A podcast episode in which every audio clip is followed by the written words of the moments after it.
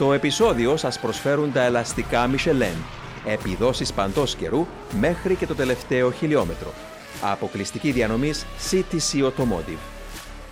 Αγαπημένοι φίλοι, γεια σας από μένα τον Δημήτρη Γιώκα και καλώς ορίσατε σε ένα νέο επεισόδιο του Speed Zone Podcast προσφορά των ελαστικών της Michelin και της εταιρείας CTC Automotive. Μαζί μου οι αγαπημένοι φίλοι Σπύρος Τσαμαντάς και Μάρος Κωνσταντίνου, με τους οποίους θα μιλήσουμε για τον ε, Recordman Verstappen και θα μιλήσουμε βεβαίως για το επερχόμενο Grand Prix της Βραζιλίας, συλλογιζόμενοι το παρόν του αγώνα αυτού και αναπολώντας ε, όμορφες ιστορίες από το ένδοξο παρελθόν ε, των αγώνων που έγιναν τόσο στην πίστα της Τζακαρεπάκουα στο Ρίο Τετζανέιρο όσο και στο Ιντερλάκος του Σάο Πάολο. Ξεκινώντας όμως, παιδιά, να πάμε έτσι λίγο προς την κατεύθυνση του αγώνα που είδαμε στο το Μεξικό. Ε, Μάριε, τα δικά σου σχόλια για τον αγώνα στην πίστα Ερμάνος Ροντρίγκε. Ακόμη μια νίκη για τον Max Verstappen. Πλέον έχει σπάσει το ρεκόρ των 14 νικών σε μια σεζόν. Ε, Ένας αγώνας χωρίς ανταγωνισμό. Είχαμε δει τη ε, Red Bull, ειδικά τον Verstappen, ε, να είναι στην αρχηγία. Δεν πίστεψα καμία φάση του αγώνα ότι μπορούσε η Mercedes να, να, να, να πάει για την νίκη του αγώνα είναι το γνωστό που έχει γίνει με τα ελαστικά που πίστευαν ότι ο αγώνας δεν μπορεί να κερδιθεί με soft medium. Είχαν πάει στην άλλη άκρη, το πιο conservative το ονομάζουμε, για να μην ξεμείνουν από γρήγορους γύρω στο τελευταία ε, σημεία του αγώνα. Πιο συντηρητική. Πιο συντηρητική βασικά, ναι, η, η Mercedes. Ε, Δυστυχώς η Ferrari ήταν εκτός ανταγωνισμού. Οι δύο η Ferrari. Λόγω του τέρπο είχαμε εξηγήσει ότι λόγω του λεπτού αέρα που υπάρχει στην, ε, στο Μεξικό, το τέρπο δουλεύει σε πιο ψηλές στροφές για να βγάλει την ίδια αναπόδοση με τα άλλα τέρπο. Η Ferrari είναι η μόνη ομάδα που τρέχει με πιο μικρό τέρπο ε, στο, στον grid. Κυρίως ε, επειδή τους δίνει το, την επιτάχυνση μετά τις στροφές. Γι' αυτό έχουν πιο μικρό τέρπο.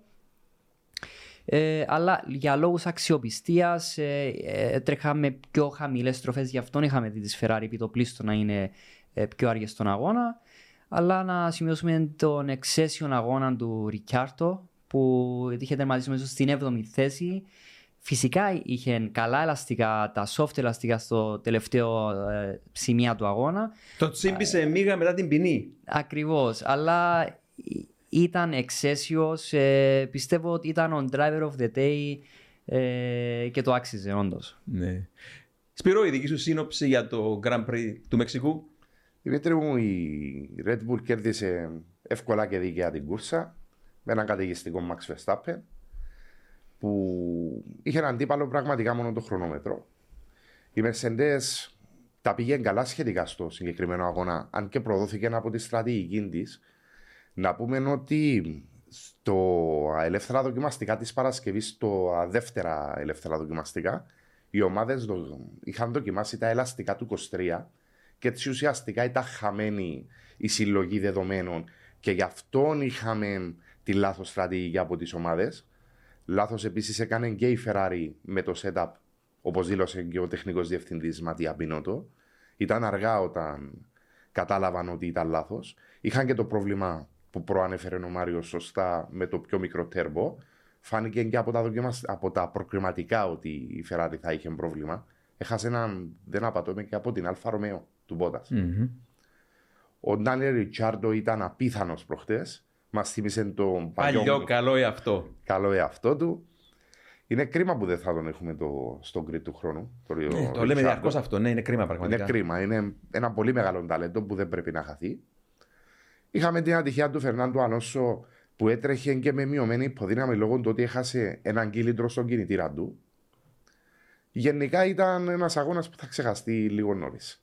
Ναι, ένας αγώνας που θα ξεχαστεί νωρίς, όμως έτσι για να βάλουμε κάποια πράγματα κάτω από τον φακό, μιλάμε πλέον για έναν ε, νέο recordman Verstappen αναφορικά με το γεγονός ότι κανείς άλλο στην ιστορία της Φόρμουλα 1 δεν έχει κερδίσει 14 Grand Prix σε μία σεζόν. Όμως, εάν αναλύσουμε λίγο τα πράγματα, ξεπέρασε το ρεκόρ θεωρητικά του Σούμαχερ 13 νίκες και στο προηγούμενο podcast είχα την εντύπωση ότι ήταν 13 νίκες από 19 αγώνες και οι δύο πιλότοι. Αλλά εάν υπολογίσουμε ότι ο Μάικλ Σούμαγκερ κέρδισε 13 νίκες σε μια σεζόν η οποία είχε μόνο 18 αγώνες. Ποσοστιαία εξακολουθεί ο Μάικολ Σούμαγερ να είναι πάνω από τον Verstappen, διότι ε, έχω κάνει τους υπολογισμούς ε, 72% επιτυχία στη σεζόν για τον Σούμαγερ, μόλις 70% επιτυχία για τον Max Verstappen. Άρα, με αυτή την άποψη, ο Μάικολ Σούμαγερ εξακολουθεί για την ώρα, εκτός και αν κερδίσει τα επόμενα δύο Grand Prix ο, ο Verstappen τέλος πάντων. Αλλά επειδή μου αρέσει πάντοτε όταν κάνουμε στατιστικές να μιλάμε με ποσοστά,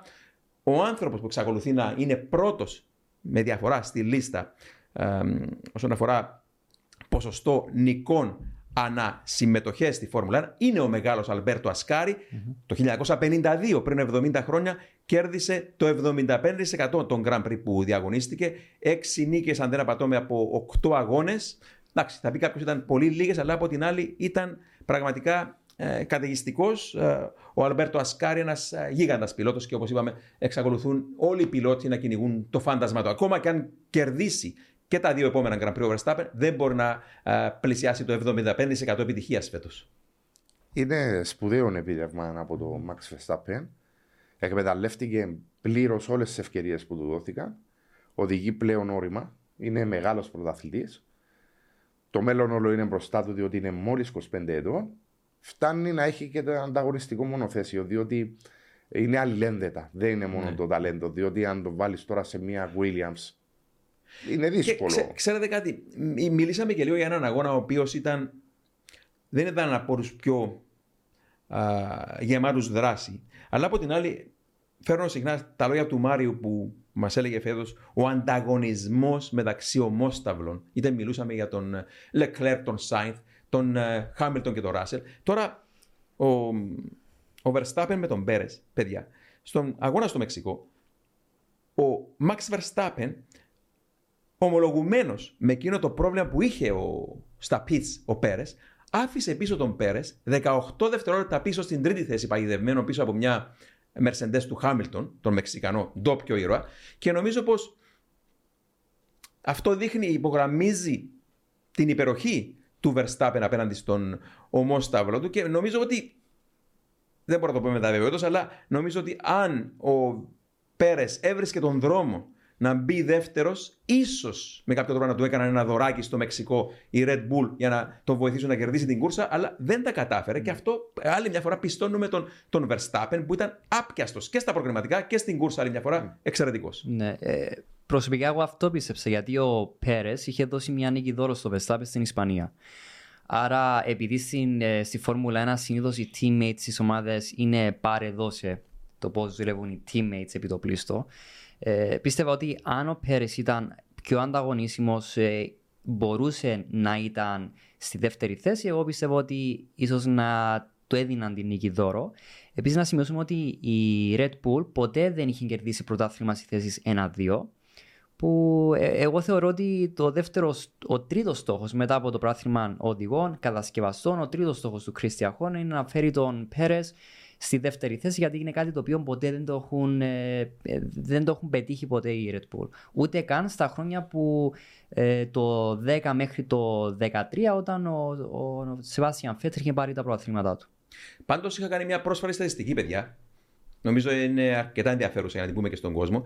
Τα τελευταία 35 χρόνια στη Φόρμουλα 1, ο πιλότος που έχει πάρει τον τίτλο σε σχέση με τον ομόσταυλο του που βρισκόταν, το μεγαλύτερο gap ήταν το 2008 όταν πήρε τον τίτλο ο Λούι Χάμιλτον με τη McLaren Mercedes, ο ομόσταυλο του τότε, ο Φινλανδό, ο Χέικι Κόβαλάινεν, αξιόλογος πιλότος, mm. κακά τα ψέματα, ήταν στην 7η θέση του πρωταθλήματος. Αυτό είναι το μεγαλύτερο gap τα τελευταία 35 χρόνια που είχε ο πρωταθλητής από τον ομόσταυλο του.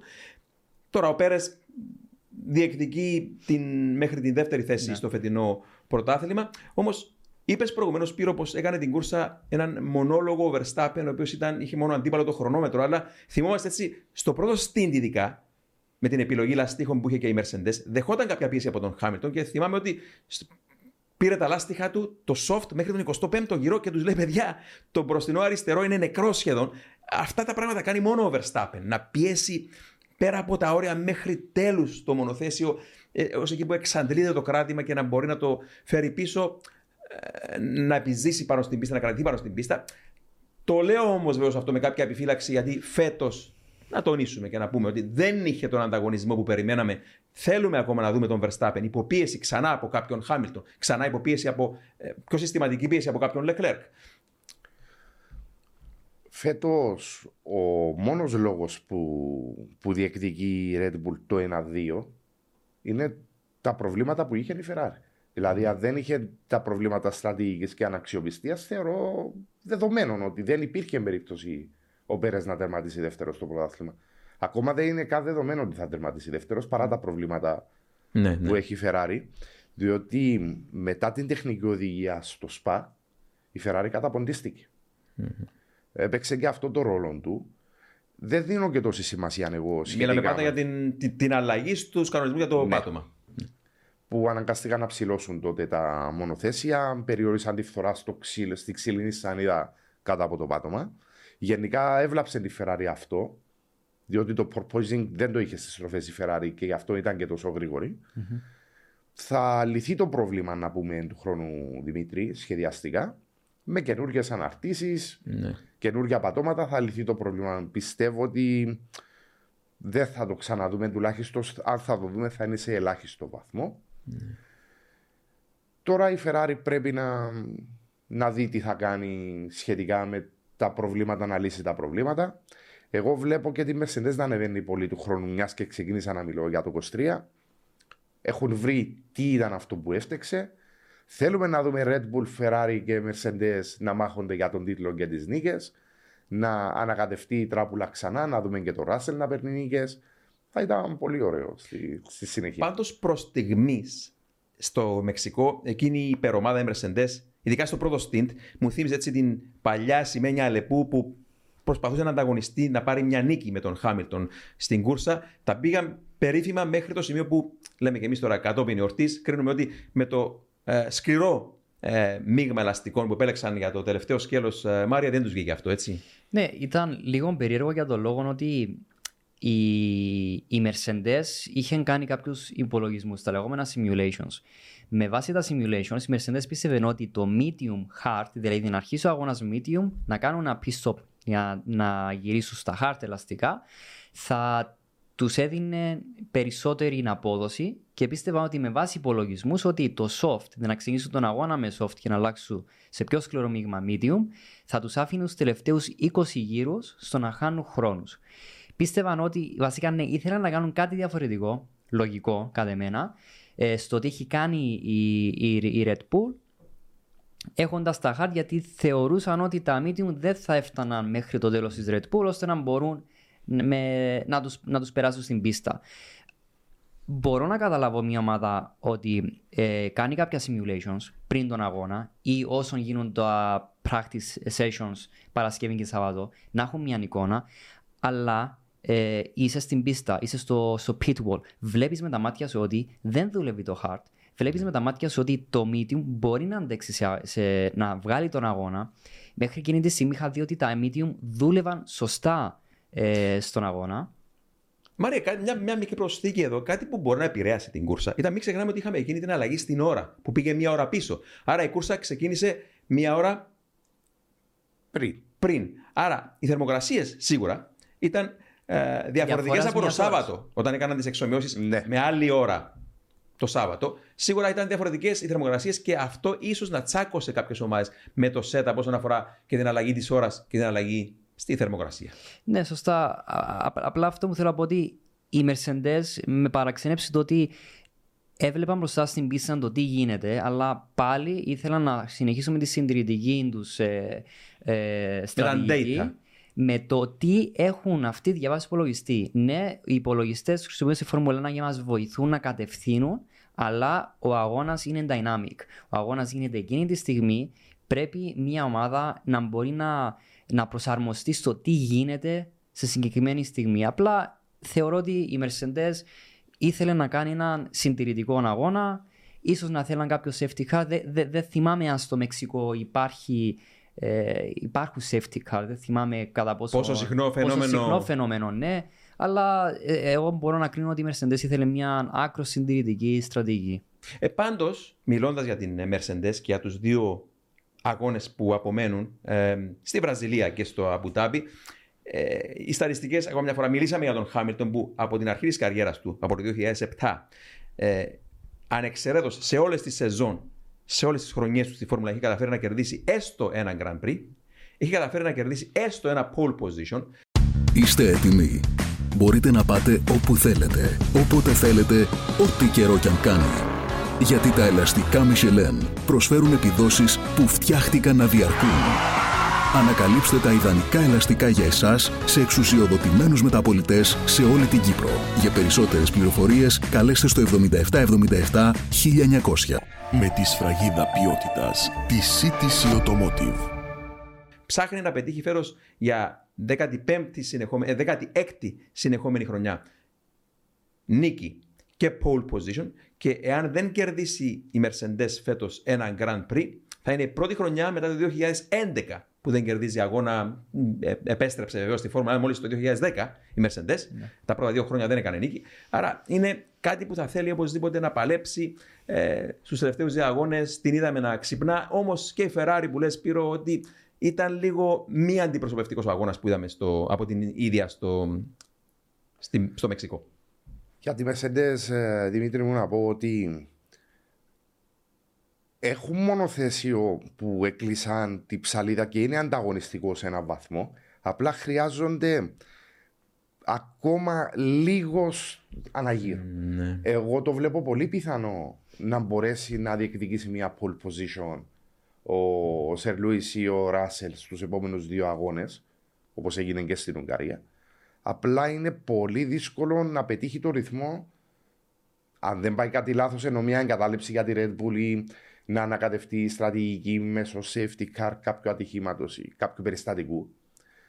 Είναι πολύ δύσκολο να το πετύχει. Δεν αποκλείεται όμως, διότι στη Φόρμουλα 1 πάντα όλα γίνονται. Όλα είναι ναι, πιθανά. Πάντως ε, έχει μπει μια βάση.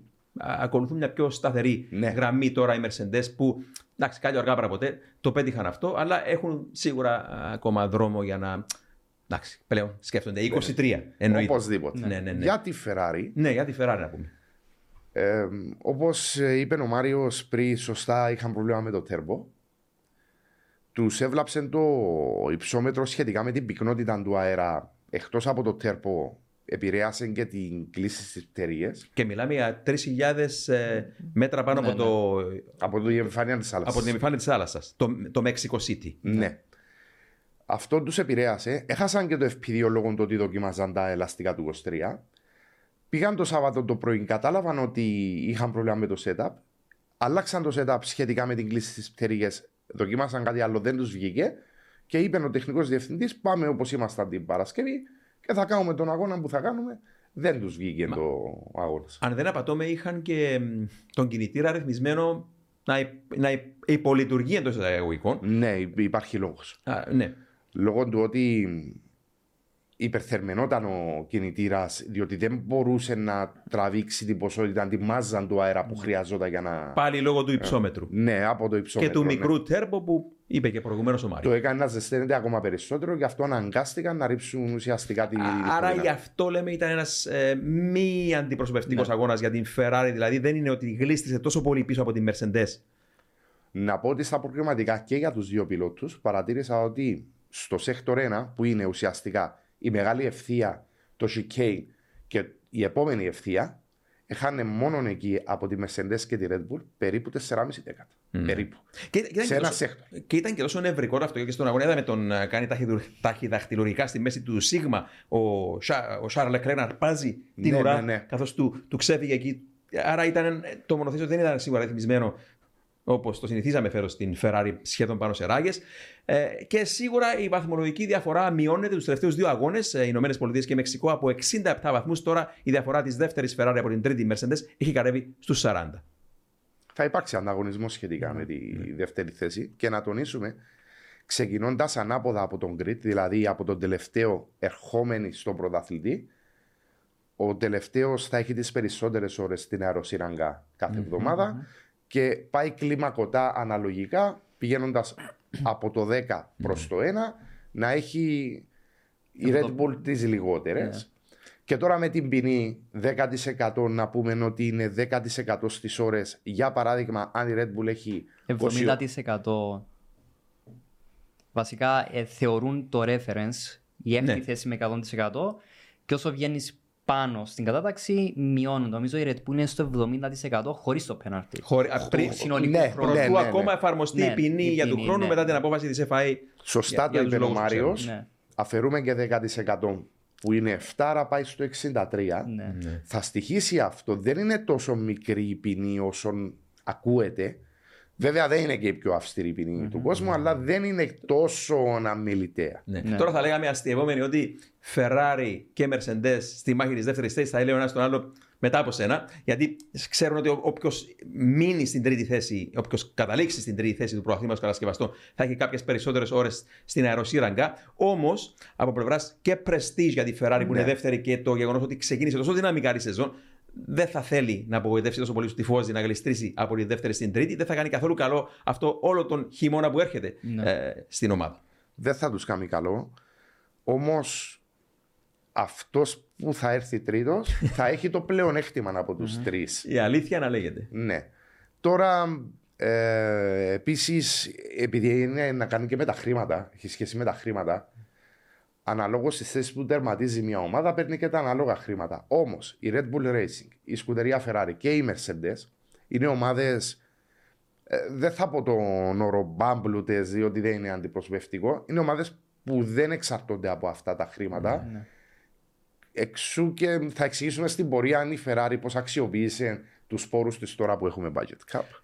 Και αυτό μας φέρνει και στο επόμενο θέμα που θέλουμε να συζητήσουμε. Ναι. Μιας και εφαρμόστηκε το budget cap στη Φόρμουλα 1, η Ferrari σκέφτηκε για πρώτη φορά μετά από 50 χρόνια να επιστρέψει στο πάλε πότε ισχυρό πρωτάθλημα World Endurance Championship ε, στο, και στην 24ωρη κούρσα του, του Le Mans, στο WEC πρωτάθλημα το λεγόμενο, να επιστρέψει με εργοστασιακή συμμετοχή για πρώτη φορά μετά από 50 χρόνια. Και ο φίλος ε, Βασίλης Ιωακίμ ζήτησε έτσι να συζητήσουμε λίγο αυτό. Ο φίλος της εκπομπής και τον ευχαριστούμε για αυτό που μας θύμισε έτσι, μιας και παρουσιάστηκε πρόσφατα εκείνη η Ferrari 499P.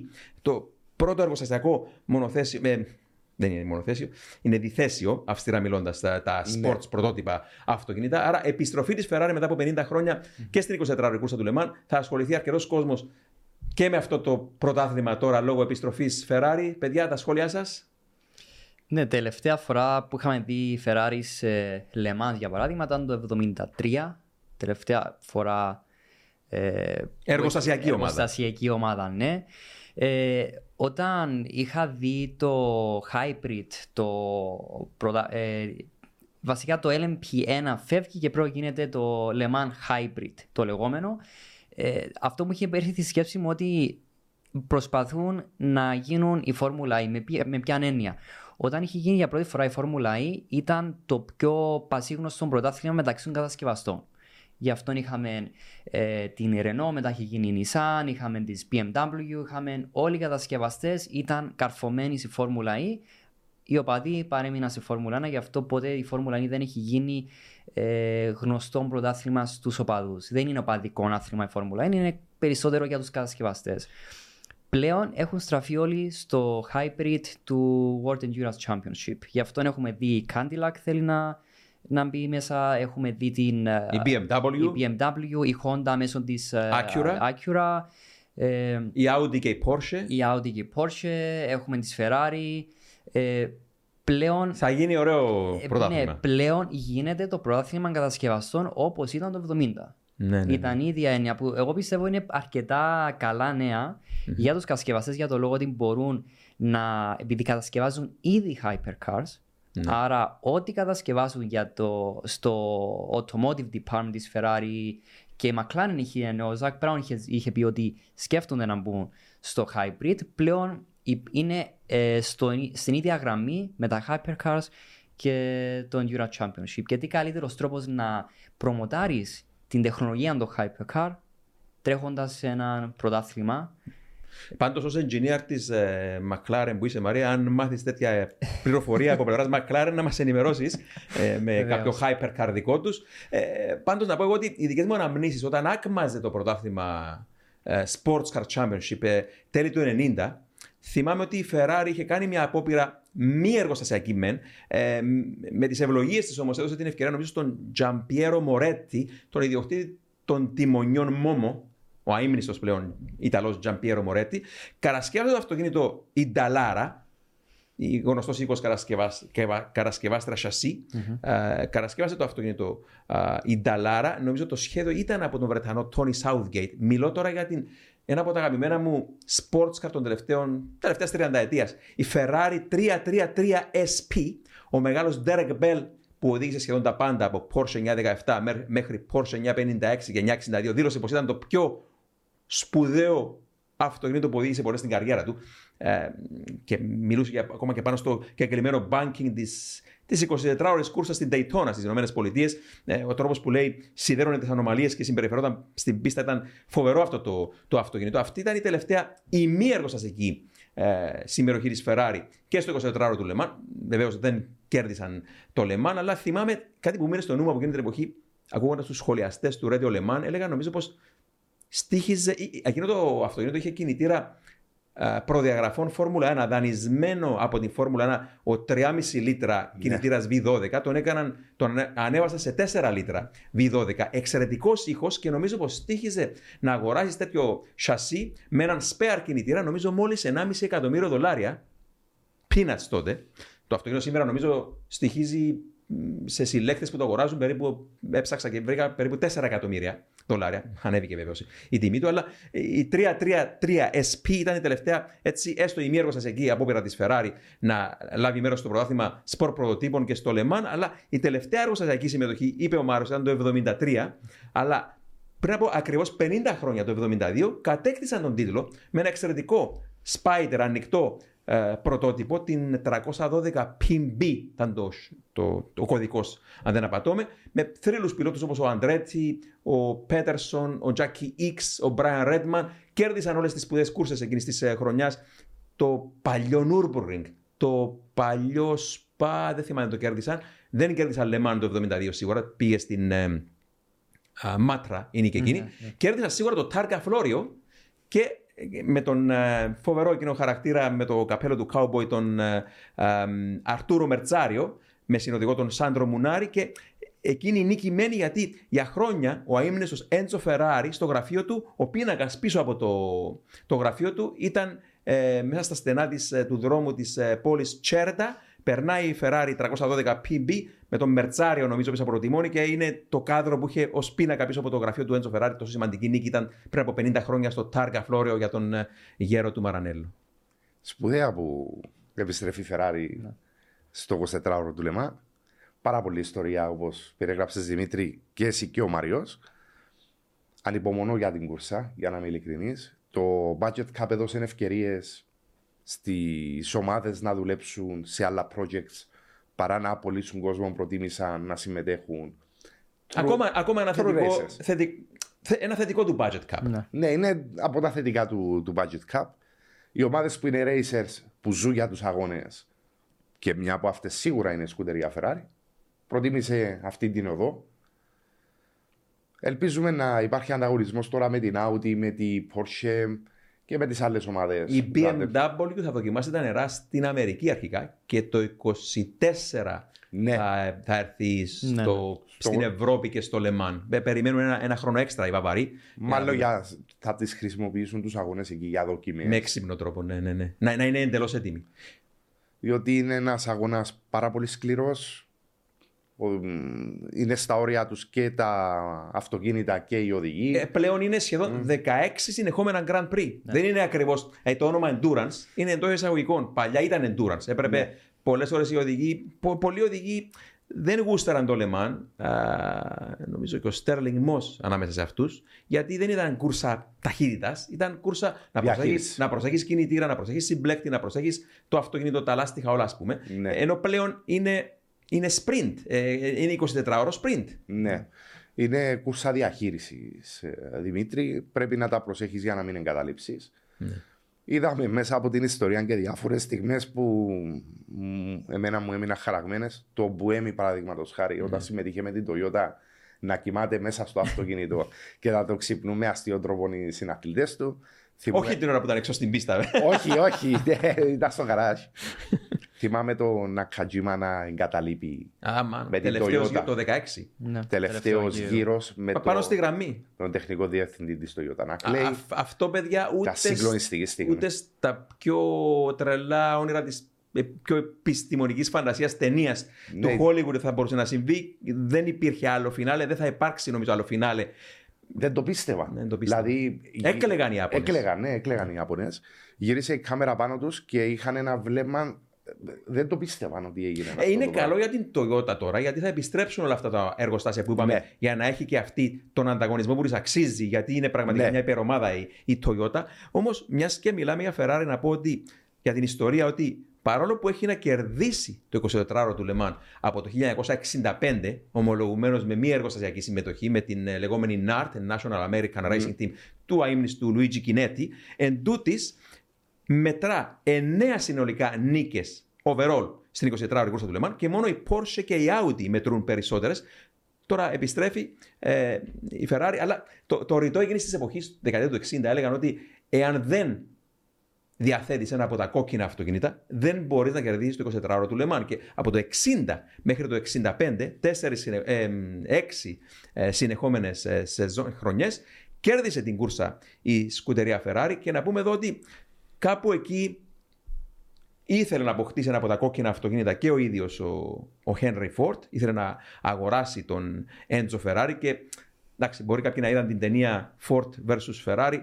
Δεν το έκανα για τους λόγους που προείπα εγώ ακόμα, αλλά επειδή σέβομαι την πραγματική ιστορία και η πραγματική ιστορία είναι ως εξής. Όταν πήγαν να, εμ, στο Μαρανέλο μέλη της Ford να αγοράσουν α, την ε, Ferrari, ο γέρος του Μαρανέλο έπιασε το συμβόλαιο στα χέρια του και είδε ότι οι Αμερικάνοι του είχαν υποβάλει δύο πράγματα που τα, τα, τα, τα υπογράμμισε με το γνωστό βιολετή μελάνι της, της πένας του. Και τα δύο από αυτά πράγματα που δεν ανεχόταν ήταν ότι πρώτον θα ε, ελέγχουν, θα εξουσιοδοτούν ήδη το budget της ομάδας του. Θα παίρνει έγκριση δηλαδή για ποιο, πόσο budget θα έχει προπολογισμό για να αγωνίζεται στις πίστες και δεύτερον είναι ότι ε, θα έπαιρνε άδεια από τους Αμερικάνους α, για το σε ποιους αγώνες και ποια πρωταθλήματα θα αγωνιζόταν η ομάδα του. Κάτι που δεν θα μπορούσε ποτέ να το ανεχτεί αυτό ο Ferrari. Ο, ο ίδιος μιλούσε καθαρά να πουλήσει τα αυτοκι... την, το εργοστάσιο αυτοκινήτων παραγωγής και να έμενε υπό την κατοχή του η αγωνιστική του ομάδα που ζούσε και ανέπαινε μόνο για την Φόρμουλα 1 και τους αγώνες αυτοκινήτων ο Έντσο Ferrari. Και εντός εισαγωγικών έβγαλε τους Αμερικανούς με τις κλωτσές, ξεκίνησε να φωνάζει στο δωμάτιο. Ήταν εκεί ο, το δεξί του χέρι ο Φράνκο Γκότσι που λέει την ιστορία. Δεν ξέρω στην ταινία είπα πώς το δείχνουν αυτό το πράγμα, αλλά η πραγματική ιστορία είναι ότι ε, ξεκίνησε να φωνάζει, είπε λέξει λέει, που δεν μπορούν να τυπωθούν στα Ιταλικά και μ, έδιωξε τους Αμερικανούς από το δωμάτιο και λέει και γυρίζει τον Γκότσι και του λέει Πάμε να φάμε, του λέει τώρα. Και τους άφησαν, άφησαν τους Αμερικανούς στην αίθουσα. Και δεν πούλησε ο Ferrari στη Ford. Εντάξει, η Ford πήρε την εκδίκηση της με το λεγόμενο θρελικό GT40. Τα επόμενα τέσσερα χρόνια κέρδισαν τέσσερα πανωτά Λεμάν. Αλλά εντάξει, κάπου εκεί ε, τέλος εποχής για εκείνα τα, τα χρόνια. Και τώρα αναμένουμε ε, τη νέα μάχη των εργοστασίων και στο WEC και στο Λεμάν. Ο Ένζο Φεράρι πέτυχε κάτι που δεν το πέτυχε κανείς άλλος ως τώρα στην ιστορία της αυτοκίνησης. Αν ρωτήσεις έναν παιδάκι 2-3 χρονών, μόνο τη Ferrari θα ξέρει από τα αυτοκίνητα ή από τα μονοθέσια. Μα δεν, Δεν είναι, είχε αυ- αυτό το δεν πράγμα. είναι αυτοκίνητο, είναι μύθος. Δηλαδή, για μένα, ό- ό- όποτε σκέφτομαι τον Έντζο Φεράρι, δεν σκέφτομαι ότι δημιούργησε μια αυτοκινητοβιομηχανία. Δημιούργησε έναν μύθο, μια ιδέα, ένα, ένα, ε- ε- ένα όνειρο. Και ξέρεις, η ηρωνία είναι ότι. Η ηρωνία, όχι η ηρωνία, είναι ότι ο ίδιος τόνιζε, τόνιζε ακατάπαυστα ότι ό,τι έκανα το έκανα για αυτοικανοποίηση. Δεν ήθελε ποτέ να δημιουργήσει κάτι που να μοιραστεί με τον κόσμο, όσο παράξενο και να ακούγεται. Αλλά ήταν τόσο μεγάλο το πάθος του με αυτό που, που έκανε, που η απήχηση που λες που υπάρχει και, είναι, και όχι μόνο όταν μιλάμε για αυτοκίνητα, αλλά για οτιδήποτε όταν μιλάμε, Ναι. είναι, είναι το πιο, ένα από τα πιο αναγνωρίσιμα ονόματα και το έμβλημα του Καβαλίνου Ραμπάντε επίσης στον πλανήτη. Είναι σπουδαία, πολύ σπουδαία εταιρεία. Χαριτολογώντας από την εργοστάσιο παραγωγής ονείρων. Ναι. για τον κόσμο που αγαπά το αυτοκίνητο και τη Φόρμουλα 1. Αν ρωτήσει κάποιος δημοσιογράφος τους πιλότους και το απαντήσουν με ειλικρίνεια, θα του πούν ότι όλοι θα ήθελαν να οδηγήσουν ένα από τα κόκκινα μονοθέσια. Μέχρι και σήμερα ισχύει αυτό. Μα το έχουν δηλώσει κάποιοι πιλότοι. Συμπεριλαμβανομένων και το Σεβάστιαν Φέτελ ή το Σερ Λουί Χάμιλτον. Το έχουν πει. Ναι, Αυτό. πάντως, ανέκαθεν, ανέκαθεν. Πραγματικά, πραγματικά. Τώρα, στρεφόμενοι προς Grand Prix Βραζιλίας και πάλι οι καρδιέ χτυπούν πιο δυνατά. Μεγάλοι ήρωες, σπουδαία πίστα του Ιντερλάκος και πιο παλιά, λιγότερο θεαματική η πίστα της Τζακαρεπάκουα στο Ρίο Ντετζανέρο. Ε, έχουμε να πούμε αρκετά για αυτό τον αγώνα. Ιντερλάκος, παιδιά, η λέξη σημαίνει ε, μεταξύ των, των λίμνες. Η πίστα είναι ανάμεσα σε λίμνες, ε, μεταξύ λιμνών. Ε, άρα είναι μια πίστα σε έναν, αν θέλετε, χώρο όπου ε, λόγω αυτής της υγρασίας από τις λίμνες κάθε χρόνο εμφανίζονται ε, φρέσκες ανομαλίες στο οδόστρωμα, προσπαθούν να εξομαλύνουν την πίστα, αλλά η φύση εκεί κάνει διαφορετικά το, το κουμάντο της και κάτι που πραγματικά πάντοτε μου αρέσει και το είχα ψάξει στην εποχή που δεν υπήρχε το διαδίκτυο. Λατρεύω το, το όνομα των στροφών της πίστας. Ε, ε, μιλούσα με, με έναν ε, φίλο στη Βραζιλία παλιά και μου έλεγε τα ονόματα στα πορτογαλικά. Κούρβα το Σολ, στροφή του ήλιου, Ντεσιντάντο Λάκο, κάθοδος προς τη λίμνη, Φεραντούρα, αλογοπέταλο, Μπίκο Ντιπάτο, το, πώς το λέω, όχι ακριβώς ράμφος της Πάπια, το στόμα της, στόμα ναι. της πάπιας με το, ε, το big το λεγόμενο και με, η τελευταία, πρώτη τελευταία στροφή, η Μεργούλιο κατάδυσης και η βήθηση αριστερά που είναι μια από τις τρομερές στροφές στο, στο πρωτάθλημα, αν και έχασε την, ε, την προκλητικότητά της. Έχασε την προκλητικότητα της Δημητρή, ίσως λόγω και της δομής στο μονοθεσί. Ναι.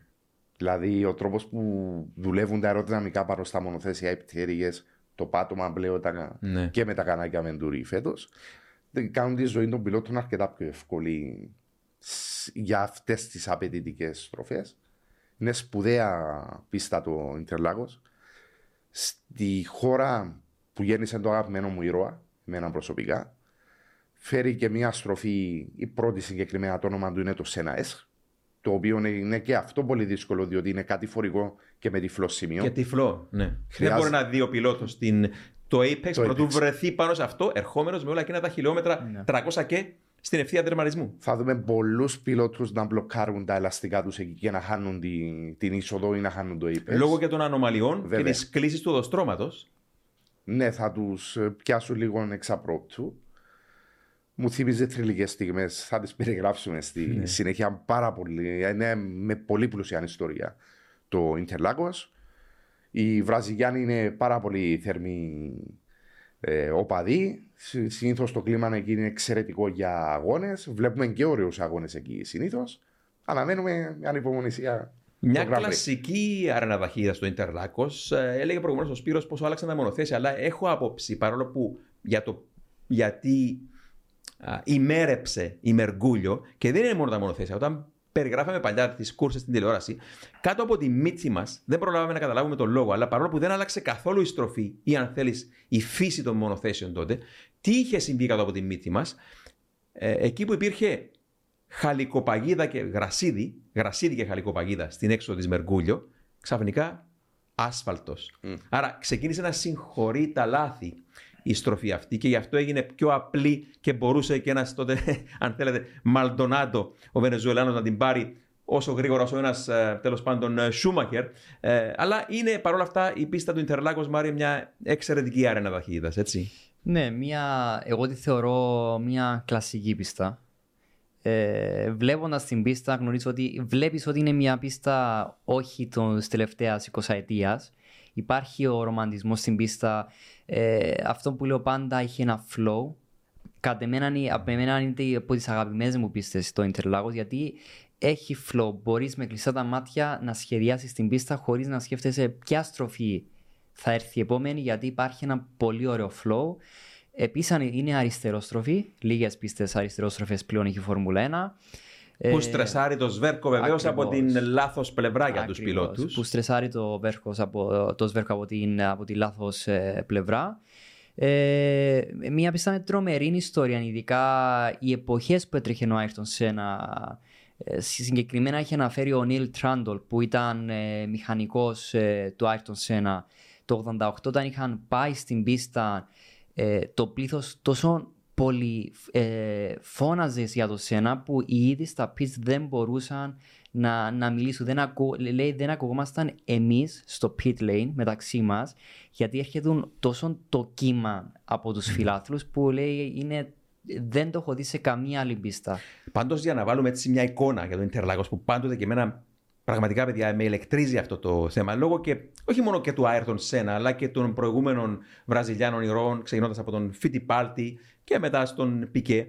Ε, είναι ότι το πιο σουρεαλιστικό που θυμάμαι πάντα είναι ότι μην ξεχνάμε ότι στο φόντο της πίστας υπάρχουν υπερευόρειε φαβέλα, όπου ζουν εκείνοι οι πάμφτωχοι άνθρωποι. Και το πιο σουρεαλιστικό είναι ότι ε, ενώ ένας 20χρονο νεαρός πιλότος της Φόρμουλα 1 βάζει τη δύναμη κάτω, καθώς βγαίνει από την ε, Μεργούλιο και βλέπεις εκεί τη φαβέλα στο, στο φόντο, βάζει τη δύναμη κάτω καίγοντας άλλα 50 δολάρια καμένο λάστιχο, την ίδια ώρα ένας συνομήλικος του ψάχνει για ένα κομμάτι ψωμί στα σκουπίδια. Και αυτό είναι που ο Άιρτον Σένα έλεγε πάντοτε: Δεν μπορούμε να ζούμε σε ένα νήσο πλούτου περικυκλωμένο από μια θάλασσα φτώχειας. Και λέει: Προσπαθώ και εγώ με τον δικό μου τρόπο Βέβαια δεν, δεν έλεγε πολλά τότε για το τι έκανε παρασκηνιακά για τα παιδιά της Βραζιλίας. Προσπαθώ και εγώ με τον δικό μου τρόπο κάθε δεύτερη Κυριακή να σηκώνεται η σημαία μας ψηλά, η σημαία της τάξης και της προόδου, όρντε με προγρέσο, η κυτρινοπράσινη με το γαλάζιο, σημαία της, τιμημένη σημαία της Βραζιλίας. Ε, και νιώθω και εγώ ότι βάζω την χώρα μου στον χάρτη με τις νίκες μου για να βάλω την χώρα μας μπροστά στα μάτια των συνανθρώπων μας, για να, για να, ο κόσμος για να ακούσει κάτι καλό για τη Βραζιλία. Διότι το μόνο καλό που ακούγαμε από Βραζιλία ήταν ε, η ομάδα ποδοσφαίρου και ο Άιρτον Σένα. Και σίγουρα ε, αυτοί οι ήρωες, ξεκινώντας να πούμε εδώ, από την παλιά πίστα του Ιντερλάκος με τον θρελικό Έμερσον Φιτιπάλτη, δύο φορές νικητή, μετά με τον Νέλσον Πικέ που κέρδισε δύο φορές στην πίστα του Ρίο και μετά ο Σένα άλλες δύο φορές ε, στο Ιντερλάκος και συνεχίστηκε λίγο η παράδοση με τον Φελίπε Μάσα, άλλες δύο νίκες και αυτός ο Βραζιλιάνος. Είναι ότι αυτό που έλεγες, ότι αυτοί οι οι άνθρωποι οι οποίοι καμιά φορά λες ότι δεν ξέρεις στα αλήθεια ποιο, με, ποιο κινείται πιο γρήγορα στην, ε, στη Βραζιλία. Τα μονοθέσια της Φόρμουλα 1 ή η ταχύτητα με την οποία σκαρφαλώνει ο πληθωρισμός. Και βλέπεις εκείνο το λαό, ο οποίος να προσπαθεί να φυλάξει ένα κομπόδεμα στην άκρη, να βάλει ένα κομπόδεμα στην άκρη από τις οικονομίες του, για να εξασφαλίσει ένα εισιτήριο στην κερκίδα, για να ανέβει εκεί πάνω με τα τύμπανα για να, που έλεγες προηγουμένως να, να, τα, τα τύμπανα και οι φωνές των παολίστας που επισκίαζαν τον ήχο των, ε, των κινητήρων και αυτή είναι μια εικόνα που μόνο η Βραζιλία μπορεί να παράγει και να μας δώσει στη φόρμουλα αυτό το, το, το μοναδικό συνέστημα και φανταστείτε οι πιλότοι πώς νιώθουν, ειδικά οι Βραζιλιάνοι, το υπερηφάνεια. Είναι ε, πολύ σπουδαία όσα είπες ε, Δημήτρη για τους Βραζιλιάνους. Όντως είναι εμφανέστατο και στο μάτι, είναι από τις χώρες με τεράστια εγκληματικότητα. Ναι. Και η εγκληματικότητα είναι παράγωγο της φτώχειας. Ναι, ναι. Από εκεί ξεκινούν όλα. Γι' αυτό σένα ήθελε να βοηθήσει. Ο, όλοι αξίζουμε μια, μια σωστή αρχή, λέει. Και τα παιδιά αξίζουν να έχουν ένα μέλλον. Ναι, ναι. Βοηθούσε, έδινε κίνητρο στα παιδιά κερδίζοντας τους αγώνες και να ακούγεται ο εθνικός ύμνος της Βραζιλίας και να υψώνεται η, η σημαία προσπάθησε μέσω του Ιδρύματος που δημιούργησαν οι αδερφοί του πλέον στη Βραζιλία, βοηθώντας εκατομμύρια παιδιά για σύντηση, για σχολεία και γενικά μόρφωση. Για, για μόρφωση, για να προοδεύσουν. Γενικά είναι μια χώρα που θα αντιμετωπίζει λόγω της διαφθοράς και της φτώχειας την κατάσταση αυτή. Είναι δύσκολο τώρα με τις τιμές των εισιτηρίων που έβαλε η Liberty Media στα εισιτήρια της mm. Φόρμουλα 1 που έχουν ακριβώς είναι υπέρτατη θυσία για τους Βραζιλιάνους να μπορέσουν να βρεθούν στην κερκίδα. Αλλά και θα το κάνουν και θα το κάνουν με τον τρόπο που είπες με τα τύμπανα και τις φωνές. Ναι. Είναι, είναι, είναι κρίμα πραγματικά που ε, η Φόρμουλα έπρεπε να είναι για τον λαό και όχι για αυτούς που ξεκίνησαν τώρα λόγω του drive to survive. Δηλαδή, ε, αν είναι δυνατό στη Βραζιλία τώρα να μην μπορεί να πάει αυτός ο τύπος ο οποίος μεγάλωσε είτε με το πάθος του Άιρτον Σένα είτε αργότερα με τον ε, Μάσα. Και, ε, και, και, και ξέρεις αυτό το. Όσοι ζήσαμε έντονα και την εποχή του Ρούμπερ Μπαρικέλο, για μένα με ρωτούν καμιά φορά ποιος είναι ο πιο, ο πιο άτυχος, αν θέλετε, Βραζιλιάνος πιλότος και πολύ πάει ο νους του στον Φελίπε Μάσα που κέρδισε την κούρσα του 2008 και για μερικά μέτρα, μέτρα δευτερόλεπτα ήταν πρωταθλητής κόσμου, προτού τερματίσει πέμπτος ο Χάμιλτον με τη μακρά Mercedes και του κλέψει τον τίτλο. Όμως ο μεγάλος άτυχος για μένα πάντοτε θα ήταν αυτός ο Ρούμπερς Μπαρικέλο που δεν κέρδισε ποτέ και τόσο, τόσο πολύ το άξιζε να κερδίσει το Grand Prix της Βραζιλίας. Περιεγράφαμε, θυμάμαι στη τηλεόραση του Ρικ, το Grand Prix το, του Ιντερλάκο το 96 με εκείνη την κίτρινη Τζόρταν μέσα στην καταραχτώδη βροχή από το πουθενά να, να, να, να ντροπιάζει τους πάντες και να τρέχει δεύτερος πίσω από τον Ντέιμον Χιλ, πρωτού εγκαταλείψει. Το 99 με την Λευκή Στιούαρτ να οδηγεί για 25 παλικαρίσιους γύρους την κούρσα πρωτού την άξει ο κινητήρας της Ford Cosworth και μετά όλες οι αποτυχίε με τη Ferrari. Πήρε δύο pole position, δεν θυμάμαι τις χρονιές, αλλά ε, το 2002 εγκατέλειψε λόγω προβλημάτων στα υδραυλικά και το 2003, παρόλο που δεν μας το είπε αρχικά η Ferrari αυτό επίσημα ως λόγο, ο Jean Tot είπε κάτι άλλο τότε, αλλά έχασε την νίκη ενώ προηγείτο γιατί ξέμεινε από καύσιμο. Είστε έτοιμοι. Μπορείτε να πάτε όπου θέλετε, όποτε θέλετε, ό,τι καιρό κι αν κάνει. Γιατί τα ελαστικά Michelin προσφέρουν επιδόσεις που φτιάχτηκαν να διαρκούν. Ανακαλύψτε τα ιδανικά ελαστικά για εσάς σε εξουσιοδοτημένους μεταπολιτές σε όλη την Κύπρο. Για περισσότερες πληροφορίες καλέστε στο 7777 1900. Με τη σφραγίδα ποιότητας τη CTC Automotive. Ξέμεινε από καύσιμο, ναι, Ναι, το ναι. 3. Ε, α- απίστευτο για δεδομένα φόρμουλα το 2003 και έχασε την νίκη γιατί ξέμεινε από καύσιμο Μπαρικέλο. Το, το άξιζε τόσο πολύ μια νίκη εκείνος ο τύπος. Γιατί Σπύρο και Μάρια γνωρίζετε πολύ καλά ότι ο μόνος που τον παρομοιάζω μαζί τους σε αυτό είναι ο Ζάνα Λεζί για παράδειγμα και ο Ρούπερ Μπαρικέλο. Έδωσαν τόσα πολλά στη Φόρμουλα 1 και πήρα για αντάλλαγμα τόσα λίγα. Πολύ λίγα πήρα. Το 2003 θυμάμαι που να το δείχνει η κάμερα να κάθεται πάνω σε έναν από τους λόφους γύρω από τις λίμνες στο Ιντερλάγος έτοιμος να κλάψει και να διερωτάται από πού του ήρθε. Είναι μια, τι να πω, μια στιγμή απίστευτη. Ήταν κρίμα, έπρεπε να έχει κερδίσει, το άξιζε. Ο Μάσα τα καταφέρε δύο φορές. Αν θυμάμαι καλά. Ναι, ναι, ναι. Ναι, Το έξι και το οχτώ. ναι. Το 6 και το 8. Όλοι οι Βραζιλιάνοι παρεμπιπτόντω σταμάτησαν στις δύο νίκες. Ο Φιτιπάλτη μετρά δύο, Ναι. ο Πικέ μετρά δύο, ο Σένα μετρά δύο και ο Μάσα μετρά δύο. Δυστυχώς δεν ήταν ο, ο Μπαρικέλο στη, Ναι. στη συγκεκριμένη λίστα. Μα, ναι, Μα- Μάρια, κάποιες έτσι. Συγγνώμη, Σπύρο.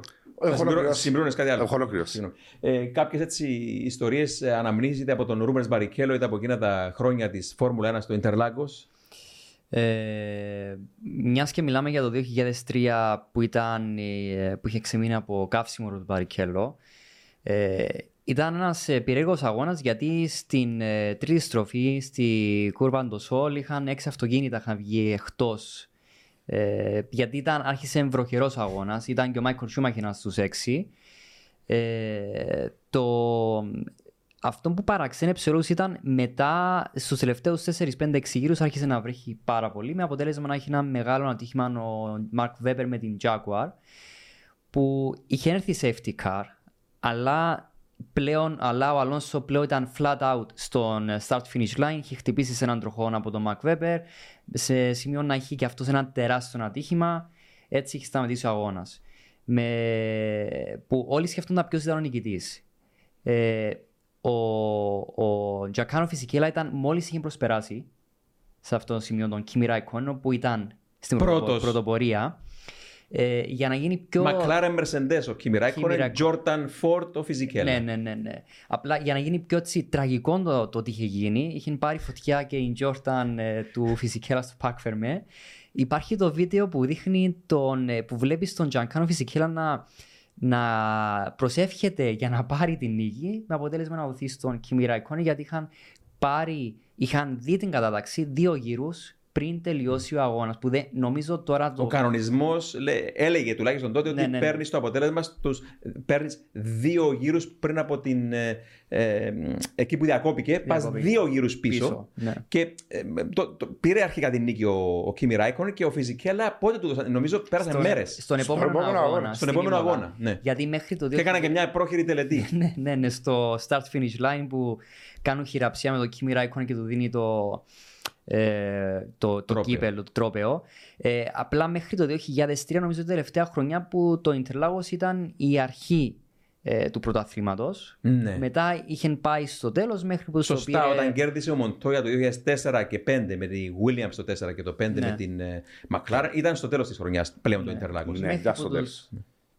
μέχρι που έχει πάρει το Αμπουδάπη το τελικό Τον αγώνα. τελικό. Πάντως, μιλώντας για, το, για το Ιντερλάκος του 2003, εκείνη η ουρανοκατέβατη νίκη του Τζανκάρλο Φιζικέλα με την Τζόρταν, μετά που α, εγκατέλειψε ο ήρωας της Βραζιλίας, ο ήρωας των Παολίστας, ο, Ρου- ο Ρούπερ Μπαρικέλο με τη Φεράρι. Περιέγραφα εκείνη την κούρσα στην τηλεο- τηλεόραση του Αντένα και θυμάμαι εκείνα τα ατυχήματα που λες πάνω στην κούρβα το Σολ, τη στροφή του ήλιου που κάθε άλλο από ήλιο είχαμε εκείνη τη μέρα. Καταραχτώ η βροχή. Βγήκαν πόσα, είπες, έξι αυτοκίνητα. Έξι Ναι. αυτοκίνητα, ναι. Πολλά βγήκαν εκτός και στην περιγραφή μας, και εμείς έτσι αθώα το είπαμε, τη ονομάσαμε εκείνη τη στροφή διαβολική. Και θυμάμαι ότι πήρε τηλέφωνο ένας ιερέας στο κανάλι και μας είπε να μην ονομάζουμε τη στροφή διαβολική. Και από εκείνη τη στιγμή, όποτε έβγαινε κάποιος, το ονομάζαμε εξοντοτική. Αναμνήσεις από τις περιγραφές. Πάντως, μιλώντας για Ρούπερ Μπαρικέλο, ε, παλαιότερα μας είχε ζητήσει ένας φίλος που παρακολουθεί την, το podcast μας, ο Ανδρέας Δημητρίου, μας ζήτησε να μιλήσουμε λίγο για το Hockenheim του 2000. Άλλη μια από τις αγαπημένες μου κούρσε.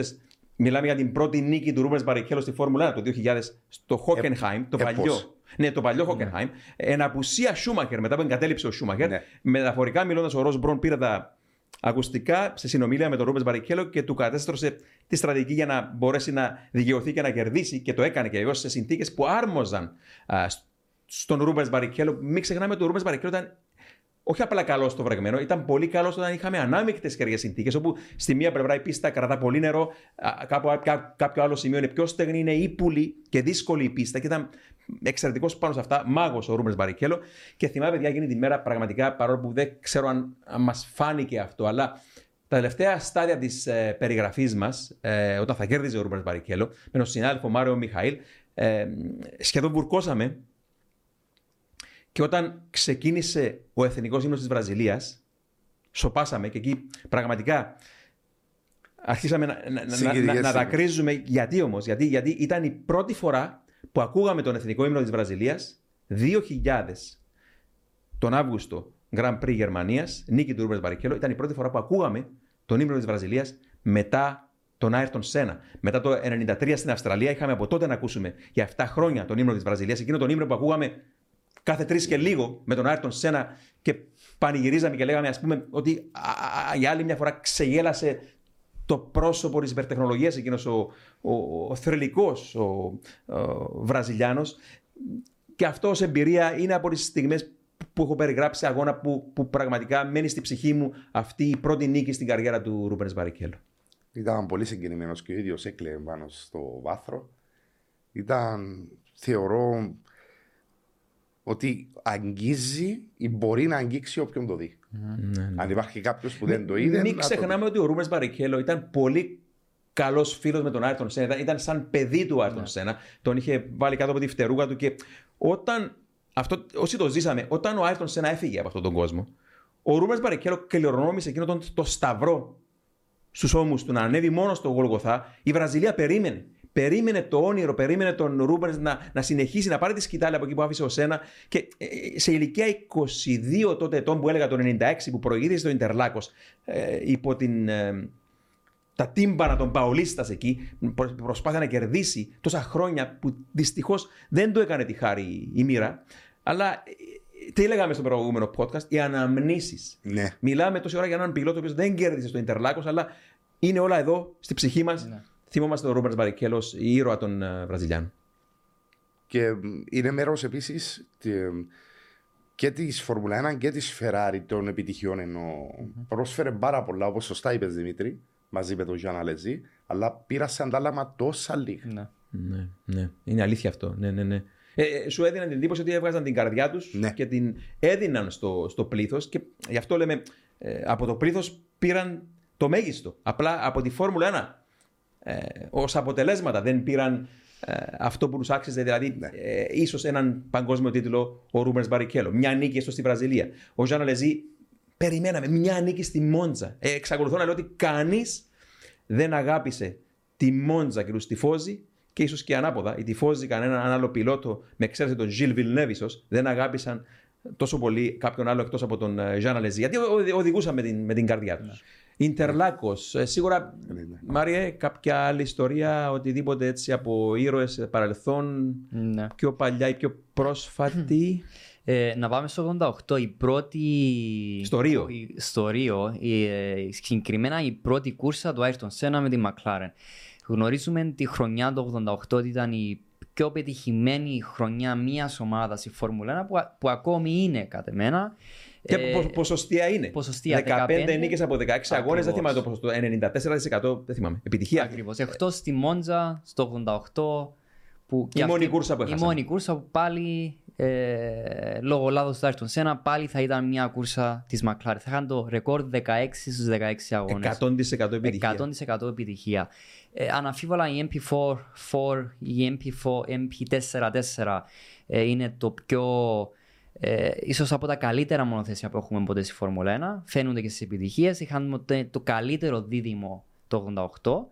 Ε, αρκετοί θεωρούμε ότι ήταν η καλύτερη χρονιά του Άρτον Σένα στην ε, Φόρμουλα 1, αλλά άρχισε λίγο στραβά. Ε, στον πρώτο αγώνα, η- ο Άρτον Σένα ε, στον grid, οι μηχανικοί ε, προσπάθησαν βεβαιασμένα να συναρμολογήσουν το κυβότιο Κυβωτό των- ταχυτήτων, των ναι, ναι. ταχυτήτων, με αποτέλεσμα μετά που τελειώνει Ο η- αναγνωριστικός το γύρος. αναγνωριστικός γύρος, ο Άιρτον σε ένα pole position, πρώτος, ε, πρώτη ε, Άρχισε κούρσα. να κάνει έτσι νομίζω. Ναι, ναι, ακριβώς. Πρώτη κούρσα με McLaren στο Rio, pole position. Πλέον ήταν ό,τι καλύτερη αρχή μπορούσε να υπάρχει εδώ στο Σένα ε, στη McLaren. Ε, πλέον είχε δει ότι είχε το αυτοκίνητο απλά. Είχε, είχε Δεν μπορούσε να επιλέξει δεν μπορούσε ταχύτητα. να επιλέξει ταχύτητα. Λόγω, γιατί τα, ε, προσπάθησαν μηχανικοί πολύ γρήγορα να συναρμολογήσουν το κυβό ταχυδό χωρίς να το ελέγξουν. Ε, πλέον βλέπεις τον Άρτο Σένα να, να κάνει σινιάλο στους ε, αγωνοδίκες να μην αρχίσουν τον αγώνα γιατί παλιά το τι θα γινόταν απλά μια σύγκρουση στο, Ναι, στην ναι. εκκίνηση. Με αποτέλεσμα να μπαίνει στα pits, να λέει στους μηχανικούς Βασικά τον, την έσπρωξαν την McLaren νομίζω Στα pits, από ναι. πλαϊόδρομο Ναι. στον καράζ και τι έγινε μετά; Και μετά ο- ο Ρον Ντένις είχε τη φανή ιδέα μπες στο ρεζέρβα του αυτοκίνητο που συγκεκριμένα ήταν ένα, Απαγορευόταν. απα- είναι- ήταν ένα καταστρεμμένο αυτοκίνητο του Αλέμ προς αποδοκιμές με ένα σάσι το οποίο ήταν, ήταν σχεδόν διαλυμένο. Δεν είχαν άλλη επιλογή όμως. Δεν είχαν άλλη επιλογή, εννοείται. Και το Αλλά ήταν ενάντια του κανονισμού αυτό. αλλά ήταν ενάντια του κανονισμού με αποτέλεσμα μετά από 26-27 γύρους να το δείξουν τη μαύρη σημεία. Και, και μετά που κατάφερε από το πουθενά να σκαρφαλώσει Ναι. στην ουρά της δίδυμης ερυθρόλευκης βολίδας της Ήταν- MP44 του Αλέμ Πρόστ, ήταν μαγικός αγώνας από τον Άρχισε να, Σένα. ναι, άρχισαν από τα pits και ήταν, στη- έτρεχε για τη δεύτερη θέση. Ναι, ναι. Που ήταν αρκετά παράξενο γιατί μετά από σχεδόν μισό, αγω... μισό αγώνα οι αγωνοδίκες είχαν κρίνει ότι ήταν σφάλμα και του είχαν δώσει black flag. Άρα ο Άιρτον Σένα στον πρώτο του αγώνα με McLaren είχε πάρει τη μαύρη Ναι. σημεία. Πολύ απο- αποκαρδιωτικό. Ε, Στη Βραζιλία έχουν οδηγίε Ναι. να κυρώνουν το Σένα, αλλά ήταν εντάξει, σωστή απόφαση. Μεν, αλλά ε, στα, κάπου σταμάτησε εκεί και- και αυτό- αυτό το σκαρφάλωνε, σκαρφάλωνε, σκαρφάλωνε και το πιο πιθανό θα προσπερνούσε το Πρόστ για την πρώτη νίκη όνειρο και περιμέναμε μια νίκη του Σένα στη Βραζιλία από το 85, δεν ήρθε 86, 87, 88. Περιμέναμε να επιστρέψει τον Grand Prix της Βραζιλίας στη γενέτειρα του στο Σάο Πάολο. Μην ξεχνάμε ότι το πρώτο βραζιλιάνικο Grand Prix επίσημο έγινε το 73 στο Ιντερλάκος και συνεχίστηκε μέχρι το 80 στη γνήσια πίστα του Ιντερλάκος που είχε μήκος διπλάσιο από τη σημερινή πίστα. Το 90 επέστρεψε στη νέα της μορφή η πίστα του Ιντερλάκο. Κέρδισε ο Προ την πρώτη κούρσα σε εκείνη τη νέα πίστα με την Ferrari. Το 91 επιτέλους ο Σένα κέρδισε και Σπύρο. Τι ήταν αυτή η νίκη, πραγματικά; Είπαμε και στο αφιερώμα στον Σένα, σε ένα από τα πρώτα μας podcast στην ιστορία, κάποια πράγματα έτσι που ε, αγγίζουν πολύ έντονα. Δημήτρη, σωστά κάποτε μου είπες ότι η νίκη του Σένα το 91 στο Ιντερλάκο, με καταστρεμμένο επίσης ξανά κυβότιων ταχυτήτων, ήταν η πιο άξια κερδισμένη νίκη της ιστορίας της Φόρμουλα 1. Ναι. Δεν υπήρξε ξανά τέτοια νίκη. Το ουριαχτόν του μετά το τέλος του αγώνα καταλαβαίνει, πώς ένιωθε, καταλαβαίνει κάποιος πώς ένιωθε και ο ίδιος που κέρδισε τη συγκεκριμένη κούρσα. Τον βλέπει στο βάθρο εξουθενωμένο να μην μπορεί να σηκώσει το τρόπαιο και για να βγει από το μονοθέσιο μετά τον τερματισμό, κλήθηκε γιατρός για να του πάρει τα δάχτυλα από το τιμόνι. Ναι. Ήταν σε τέτοια Παρουσία κατάσταση. του πατέρα του Μίλτον, Ναι. εκεί που ήταν και, εκείνο- και αυτό σε αγωνία. Αλλά να πούμε άλλη μια φορά την ιστορία στα γρήγορα ότι ε, είχε αρχίσει να χάνει μία-μία τις ταχύτητες στο κυβότιο. Ναι. Του, του έμεινε τελικά μόνο η έκτη ταχύτητα. Τότε μιλάμε για συμβατικό μοχλό. Ναι. Και, και εκείνη πεταγόταν προς τα έξω και την πίεζε, θα τις είχαν όλες δηλαδή. Την πίεζε με το, με το δεξί του χέρι να μείνει ο μοχλός μέσα, να μην κρατηθεί στη- σε μία έσω. Ο οδηγούσε τους τελευταίους πόσους. 7, 8, 10 γύρους με μόνο μία σχέση. Μόνο την έκτη τον πίεζε από πίσω η Williams Renault, η παντοδύναμη του Ρικάρτο Πατρέζε. Α, και αυτό ήταν που του προξένησε όλους τους σπασμούς σωματικούς στο πάνω μέρος του σώματος του. Γι' αυτό δεν μπορούσε να σηκώσει καν το τρόπαιο. Αλλά θεέ μου, τι νίκη ήταν αυτή μπροστά στα μάτια των Παολίστας, που λέγαμε κι εμείς ότι ε, τόσο πολύ συγκινήθηκε και ο Θεός στου τελευταίους γύρους που άρχισε να βρέχει, άδειασαν τα, μαζί με τα δάκρυα των Παολίστας. Ε, η συγκίνηση όλη αυτή και πήρε την πρώτη του νίκη όνειρο στο Ιντερλάκο, στην πόλη που το γέννησε ο Άρτον Σένα με αυτόν τον τρόπο που πραγματικά παραμένει για μένα με το χέρι στην καρδιά η πιο άξια κερδισμένη νίκη από πιλότο γιατί ήταν κάτι παραπάνω από υπερανθρώπινο εκείνο που πέτυχε εκείνη την ημέρα ο, ο Άιρτον Σένα. Είστε έτοιμοι. Μπορείτε να πάτε όπου θέλετε, όποτε θέλετε, ό,τι καιρό κι αν κάνει. Γιατί τα ελαστικά Michelin προσφέρουν επιδόσεις που φτιάχτηκαν να διαρκούν. Ανακαλύψτε τα ιδανικά ελαστικά για εσάς σε εξουσιοδοτημένους μεταπολιτές σε όλη την Κύπρο. Για περισσότερες πληροφορίες καλέστε στο 7777 1900. Με τη σφραγίδα ποιότητας της CTC Automotive.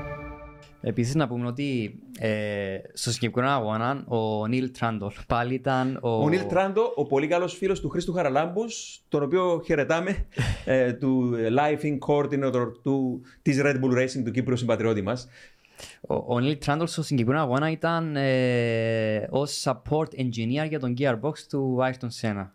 όπου είχε αναφέρει ότι όταν είχαμε ακούσει από τον ασύρματο ε, ότι αρχίσει να χάνει τη σχέση της ταχυτήτων, απλά λέει κανείς δεν με κοιτάζει εμένα, απλά όλοι κοιτάζαμε ένα στον άλλο. Οι- Όλοι είχαν απορία τι μπορεί να συμβεί, τι θα γίνει, γιατί πλέον είναι η μόνη φάση που αν ο οδηγός λέει χάνω τα, ε, ε, μοχ- το, στις ταχύτητες του μονοθέσιο δεν μπορεί να γίνει κάτι. Απλά αφήνεις τον οδηγό στην πίστα και απλά εύχεσαι να μπορεί να τερματίσει τον αγώνα. Άρα ήταν κυριολεκτικά ο Άιρτον Σένα μόνος στη βροχή με μία Williams πίσω για να δουν τι μπορεί να κάνει. Ε, ο, οι σπασμοί όμως, εκτός ότι έτρεχε, αλλά πρέπει να κρατά ε, καρφωμένη την έκτη σχέση, είχε πει ότι στις χαμηλές ε, στις κούρβες Σε αργές στροφές. ήταν στις 2.000 στροφές με έκτη σχέση. Ναι. Ε, Μόνο και μόνο να κρατηθείς ζωντανό ο κινητήρας και να μην ακριβώς. σβήσει. Ναι, ναι. Τότε ήταν άθλος. Ναι, με τον τρόπο που γνώριζε ο Άιρτον Σένα με τα... Το στακάτο. Ναι. Ναι, με τα, τα pulses τα λεγόμενα στο throttle για να κρατά τις στροφές ε, ψηλά. Ε, όμως ε, κάτι που έκανε ο Ayrton Senna ήθελε τις ζώνες του να είναι πάρα πολύ Α. σφιχτές. Ε, Στον αγώνα της Βασιλείας είχαν ε, σφίξει τις ζώνες περισσότερα από ό,τι έπρεπε.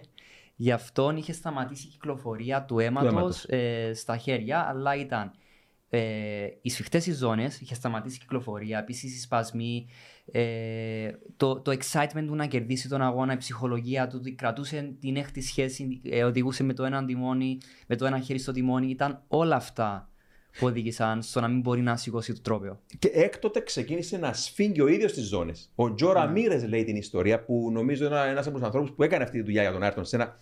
Μίλησαμε και στο προηγούμενο podcast. Ο Τζο Ραμίρε, ο Μεξικανός πρώην συντονιστής κινήσεων της McLaren. Και ε, λέει ότι ο Άιρτον Σένα είχε ένα μυστικό τρόπο να δένει από μόνος, να σφίγγει από μόνος τις ζώνες. Δεν ξέρω πραγματικά ακόμα πώς το έκανε αυτό. Ε, όταν κάθεσαι σε ένα τόσο στενό και αφιλόξενο πιλωτήριο σε εκείνη την πολύ παράξενη στάση που μοιάζει με την. το- παρομοιάζουν πολύ με την, με την όταν είσαι σ- στη μήτρα, το έμβριο. Βριακή στάση. Εμβριακή Είναι εμβριακή στάση. Ε, αλλά ε, και ο Άιρτον Σένα, παιδιά, πήρε εκείνη την νίκη όνειρο το 91 στο Ιντερλάκος και δύο χρόνια αργότερα επανέλαβε τον θρίαμβό του στο Ιντερλάκος, η δεύτερη του νίκη. Πιο ανθρώπινη νίκη μπορεί να την πεις εντός εισαγωγικών, γιατί και εκείνη την ημέρα είχε, είχαμε πολύ βροχή πάλι. Τα μονοθέσια δεν μπορούσαν να κρατηθούν πάνω στην πίστα. Αλλά ο Σένα όταν είχε βροχή εντός εισαγωγικών έκανε, μπορούσε να περπατήσει πάνω στο νερό. Και εκείνο που κρατώ από αυτή την πιο άνετη νίκη, μην ξεχνάμε πλέον με μια McLaren με έναν κινητήρα Ford V8 Ναι. που είχε πόσους, 70 και πλέον λιγότερους ύπους από την αντίπαλη Williams Renault του, του μεγάλου του αντίπαλου του Alain Prost, πήρε την νίκη και αυτό που κρατώ και θυμάμαι σαν ανάμνηση, ως ανάμνηση, το 93 τώρα μιλάμε, 1993, η νίκη του Ayrton Senna στο Interlagos με τη McLaren, είναι ότι πάνω στο βάθρο των νικητών, σε κάποια φάση τον ακουμπά κάποιος από πίσω και ο Σένα γνωρίζεις Σπύρο και μου αρέσει ότι ήταν λίγο έτσι ευαίσθητος. Δεν του, του άρεσαν οι εκπλήξεις, όχι γιατί ήταν ε, ως χαρακτήρας ε, τέλος πάντων. Ε, Πώς θα τον ονομάσω τώρα. Ε, Τέτοιος που να μην θέλει αυτά τα πράγματα, αλλά ήταν έτσι λίγο με το σώμα του και με το πώς τον προσέγγιζε κάποιος έτσι προσεκτικός και γύρισε κάπως έτσι απότομα να δει ποιος τον ακούμπησε στον νόμο. Και όταν είδε πως ήταν ο θρελικός ο Χουάν Μανουέλ Φάντζιο, το ίνταλμα του, πέντε φορές παγκόσμιος προαθλητή, έπεσε στην αγκαλιά του και τον αγκάλιασε. Πολύ συγκινητική στιγμή που τη θυμάμαι έντονα και μάλιστα ο Άρτον Σένα, δεν ξέρω αν το, είχα- αν το έχω πει ξανά αυτό, είναι ότι έλεγε ότι εάν ποτέ ισοφαρίσω τους πέντε τίτλους του Φάντζιο, έλεγε ότι από σεβασμό θα τερματίσει την καριέρα του. Δεν ξέρω αν θα κατάφερνε κάποιος όπως ο Άρτον Σένα, που ήταν δοσ- τόσο πολύ δοσμένος θρησκευτικά, να κερδίσει τη Φόρμουλα, αν μπορούσε να το τηρήσει αυτό το πράγμα τελικά. Γιατί ήταν ψύχωση ήταν η, η νίκη για τον. Ήταν κάτι παραπάνω από ναρκωτικό η νίκη για τον ίδιο. Αν θα μπορούσε να, να, να, να φτάσει στους πέντε και να σταματήσει, ε, θα ήταν δύσκολο. Είναι ένας άνθρωπος ο οποίος αφιερώθηκε στη Φόρμουλα 1. Είμαστε πάρα πολύ τυχεροί εμείς που τον ζήσαμε και τον προλάβαμε τον Άιρτον Σένα κατά τη διάρκεια της καριέρας του. Ε, Δεν θα ξεχαστεί ποτέ τον ποτόν στη Βραζιλία και μάλιστα κάποτε οι διοργανωτές κάνουν μερικά δωράκια στους Παολίστα. Όπως έγινε τελευταίος, δεν θυμάμαι τη χρονιά, αλλά είναι πρόσφατο. Οδήγησε ο ανιψιός του, Ο Μπρούνο. ο Μπρούνο, το είναι MP44 στη Βραζιλία και έγινε ο χαμός τότε. Η αεροτελεστία. Η αεροτελεστία όπως είναι. Και πλέον επειδή οι κάμερες και τα μικρόφωνα είναι μοντέρνα, είναι σύγχρονα, ακούγεται και πιο καθαρά ο κινητήρας ο V6 της Honda τότε. Ωραίες στιγμές. Ναι, ωραίες στιγμές και όλη αυτή η παράδοση και το πάθος των Βραζιλιάνων. Είπαμε, μην ξεχνάμε ότι λέμε συχνά για σένα, αλλά όλα ξεκίνησαν από τον πατέρα των Βραζιλιάνων πιλότων, τον θρελικό Έμερσον Φιτιπάλτη, ο οποίος κέρδισε το πρώτο έστω ανεπίσημο Grand Prix της Βραζιλίας στο Interlagos το 72 με την Lotus. Κέρδισε για την επόμενη χρονιά το πρώτο επίσημο Grand Prix της Βραζιλίας το 73 πάλι με την Lotus του Colin Chapman. Κέρδισε και το τρίτο Grand Prix της Βραζιλίας το 74 με την McLaren αυτή τη φορά. Και αυτές τις δύο κούρσες που κέρδισε τέλος πάντων τις τρεις, τη μία ανεπίσημη και τις δύο επίσημες, περιέγραφε την κούρσα στο, νομίζω στο ραδιόφωνο ήταν, ο πατέρας του του Φιτιπάλτη. Άρα φανταστείτε τις κραυγές έκστασης του πατέρα Φιτιπάλτη όταν κέρδιζε στο Ιντερλάκος, άλλος ένας παολίστας ο Φιτιπάλτη, τη νίκη όνειρο το 72-73.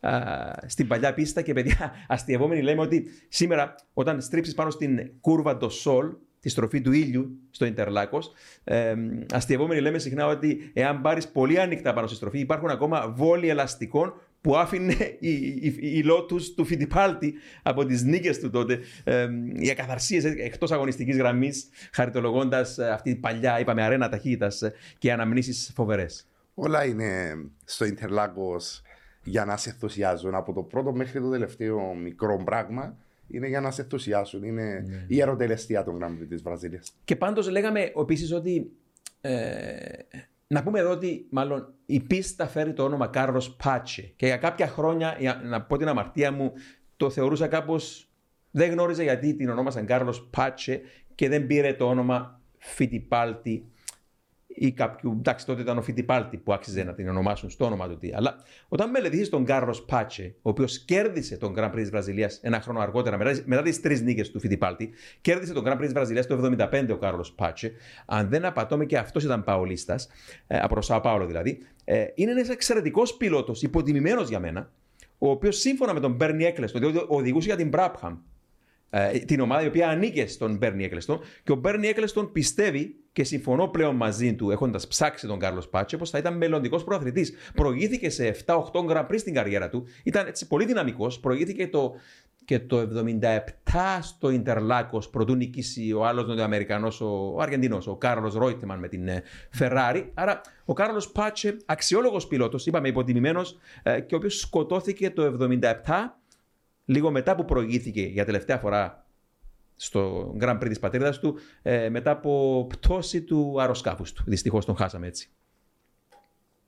Ο άνθρωπος που, του οποίου η πίστα φέρει το, το όνομα ο Κάρλος Πάτσε. Εντάξει και μετά σιγά σιγά ε, κατευθύνθηκε το Grand Prix της ε, Βραζιλίας ε, δεκαετία του 80 κυρίως στο Ρίο de Janeiro ε, με πρωταγωνιστή το, τότε τον Νέλσον Πικέ άλλες δύο νίκες το 80 κατά γρήγορα θα ήταν τρεις οι νίκες γιατί κέρδισε και το 82 ο Πικέ με την Μπράπχα, με εκείνο το Grand Prix το οποίο είχαμε τα υδρόψυχτα φρένα. παρανομία των ομάδων, αν θέλετε, που έβαζαν για να προκειμένου να έρθει το αυτοκίνητο κάτω από το όριο βάρους. Γέμιζαν τα, ε, τα, τα, λεγόμενα ψυχτικά των φρένων με μικρά ντεπόζιτα νερού για να ψύχονται τι ήταν τα φρένα. Μόλις έβγαιναν έξω στην πίστα, άδειαζαν το νερό, που δεν χρειάζονταν τα φρένα, τα φρένα νερό για να ψυχτούν.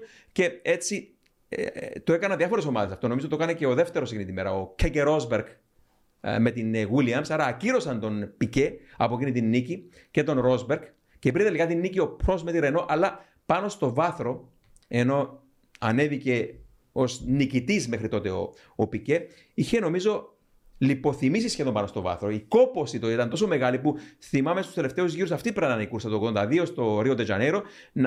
Οι μύες του να μην αντέχουν και το Ρίο ήταν αριστερόστροφη mm-hmm. πίστα, anti-clockwise. Άρα οι μύες είναι ε, οι πιλότοι εξασκούν τους μύες να στρίβουν από την αντίθετη πλευρά και στο γυμναστήριο μέχρι σήμερα, κυρίως εφόσον οι παραποροπίστε είναι δεξιόστροφες. Και είχε, θυμάμαι, ο Νέλσον Πικέ το 81 στους τελευταίους γύρους ακουμπά στο πλάι του πιλωτηρίου το μονοθέσιο, το, ακουμπά το κεφάλι στο πλάι του πιλωτηρίου για να ξεκουράσει τους μύες και σχεδόν πάνω στο βάθρο λιποθυμά. Χειρότερο από ό,τι έπαθε ο Πικέ, από ό,τι έπαθε ο Σένα το 91, είχε πάθει σχεδόν λιποθύμησε, είπαμε. Και αν του έλεγε κάποιος ότι θα έχανε και την νίκη, δηλαδή τον αγύρωσαν τελικά, σίγουρα θα υποθυμούσε. Ε, τραγικό. ναι. Τώρα, όμως, έτσι για να λέμε και κάποια άλλα πράγματα αναφορικά με, το, με τη γνήσια πίστα του Ιντερλάκο, μια ιστορία φέρνει την άλλη τώρα. Αλλά θυμάμαι 1979, παιδιά, τον θρελικό Ζιλ Βιλνεφ. Ε, είμαι σίγουρος ότι ε, και ο Παύλος Αλέπης που μας ακούει συχνά, προσωπικός μου έτσι, ε, ήρωας ε, δημοσιογράφος της Φόρμουλα που περιέγραφε τους αγώνες στην ε, ελληνική τηλεόραση, ε, ο οποίος ε, σίγουρα θεωρούσε και αυτό τον Ζήλεν από τους δικούς του ήρωες. Έχει γράψει και ένα εξαιρετικό βιβλίο για την Φόρμουλα εκείνης της εποχής και τον, τους στέλνουμε τους χαιρετισμούς μας του κύριου Παύλου Αλέπη. Να πούμε εδώ ότι ήταν, νομίζω, περιέγραφε και την κούρσα στην οποία σκοτώθηκε και μας είπε αυτή την εμπειρία που σίγουρα δεν θα ήθελε κάποιος να ζήσει κάποιος που αγαπούσε ειδικά τον Ζιλ, όπως ο Παύλος. Αλλά, εν πάση περιπτώσει, ε, να πω κάτι έτσι αφιερωμένο στον ε, Παύλο Αλέπη, ότι το 1979, όταν α, κατέβηκε η Φόρμουλα στο Ιντερλάκος για πρώτη τελευταία φορά, ο, ο Ζιλ Βιλνεύ ήταν ο πρώτος πιλότος που αποπειράθηκε να πάρει τις δύο πρώτες στροφές της πίστας. Τότε δεν υπήρχε το, το Σένα S και η κούρβα το Σόλ. Υπήρχαν δύο πολύ γρήγορες αριστερές στροφές, πάρα πολύ γρήγορες, 250 χιλιόμετρα την ώρα. Και Σίγουρα δεν μπορούσαν όλοι οι πιλότοι να πάρουν τις στροφές, αυτές τις δύο στροφές, τις δίδυμες στροφές, με το πόδι καρφωμένο στον γκάζι. Και αυτό είναι που μας άρεσε τόσο πολύ στη Φόρμουλα τότε. Είναι ότι οι πιλότοι της Φόρμουλα έκαναν πράγματα που κοινός θνητός και εμείς που παρακολουθούσαμε δεν μπορούσαμε ούτε στα πιο τρελά μα όνειρα να κάνουμε. Και όχι μόνο αυτό, αλλά πολλοί από τους συνάδελφους τους πιλότους δεν μπορούσαν να τολμήσουν να κάνουν τα πράγματα που έκαναν κάποιοι πιλότοι. Και ο Ζήλ ήταν τέτοιος, ε, λέγεται ότι είναι ο πρώτος πιλότος στην ιστορία που κατάφερε να πάρει τις δύο στροφές του Ιντερλάκος χωρίς να σηκώσει το πόδι του από τον Γκάζι με ένα απίστευτο διπλό drift, διαρκείας drift στην πρώτη μέχρι τη δεύτερη στροφή. Και πώς το έκανε αυτό, παιδιά, το έκανε με την απαρχαιωμένη Ferrari 312 T3 της προηγούμενης χρονιάς, διότι ακόμα δεν είχε έτοιμη την Ferrari T4 του Φοργκιέρι για το 79 η Ferrari έτοιμη.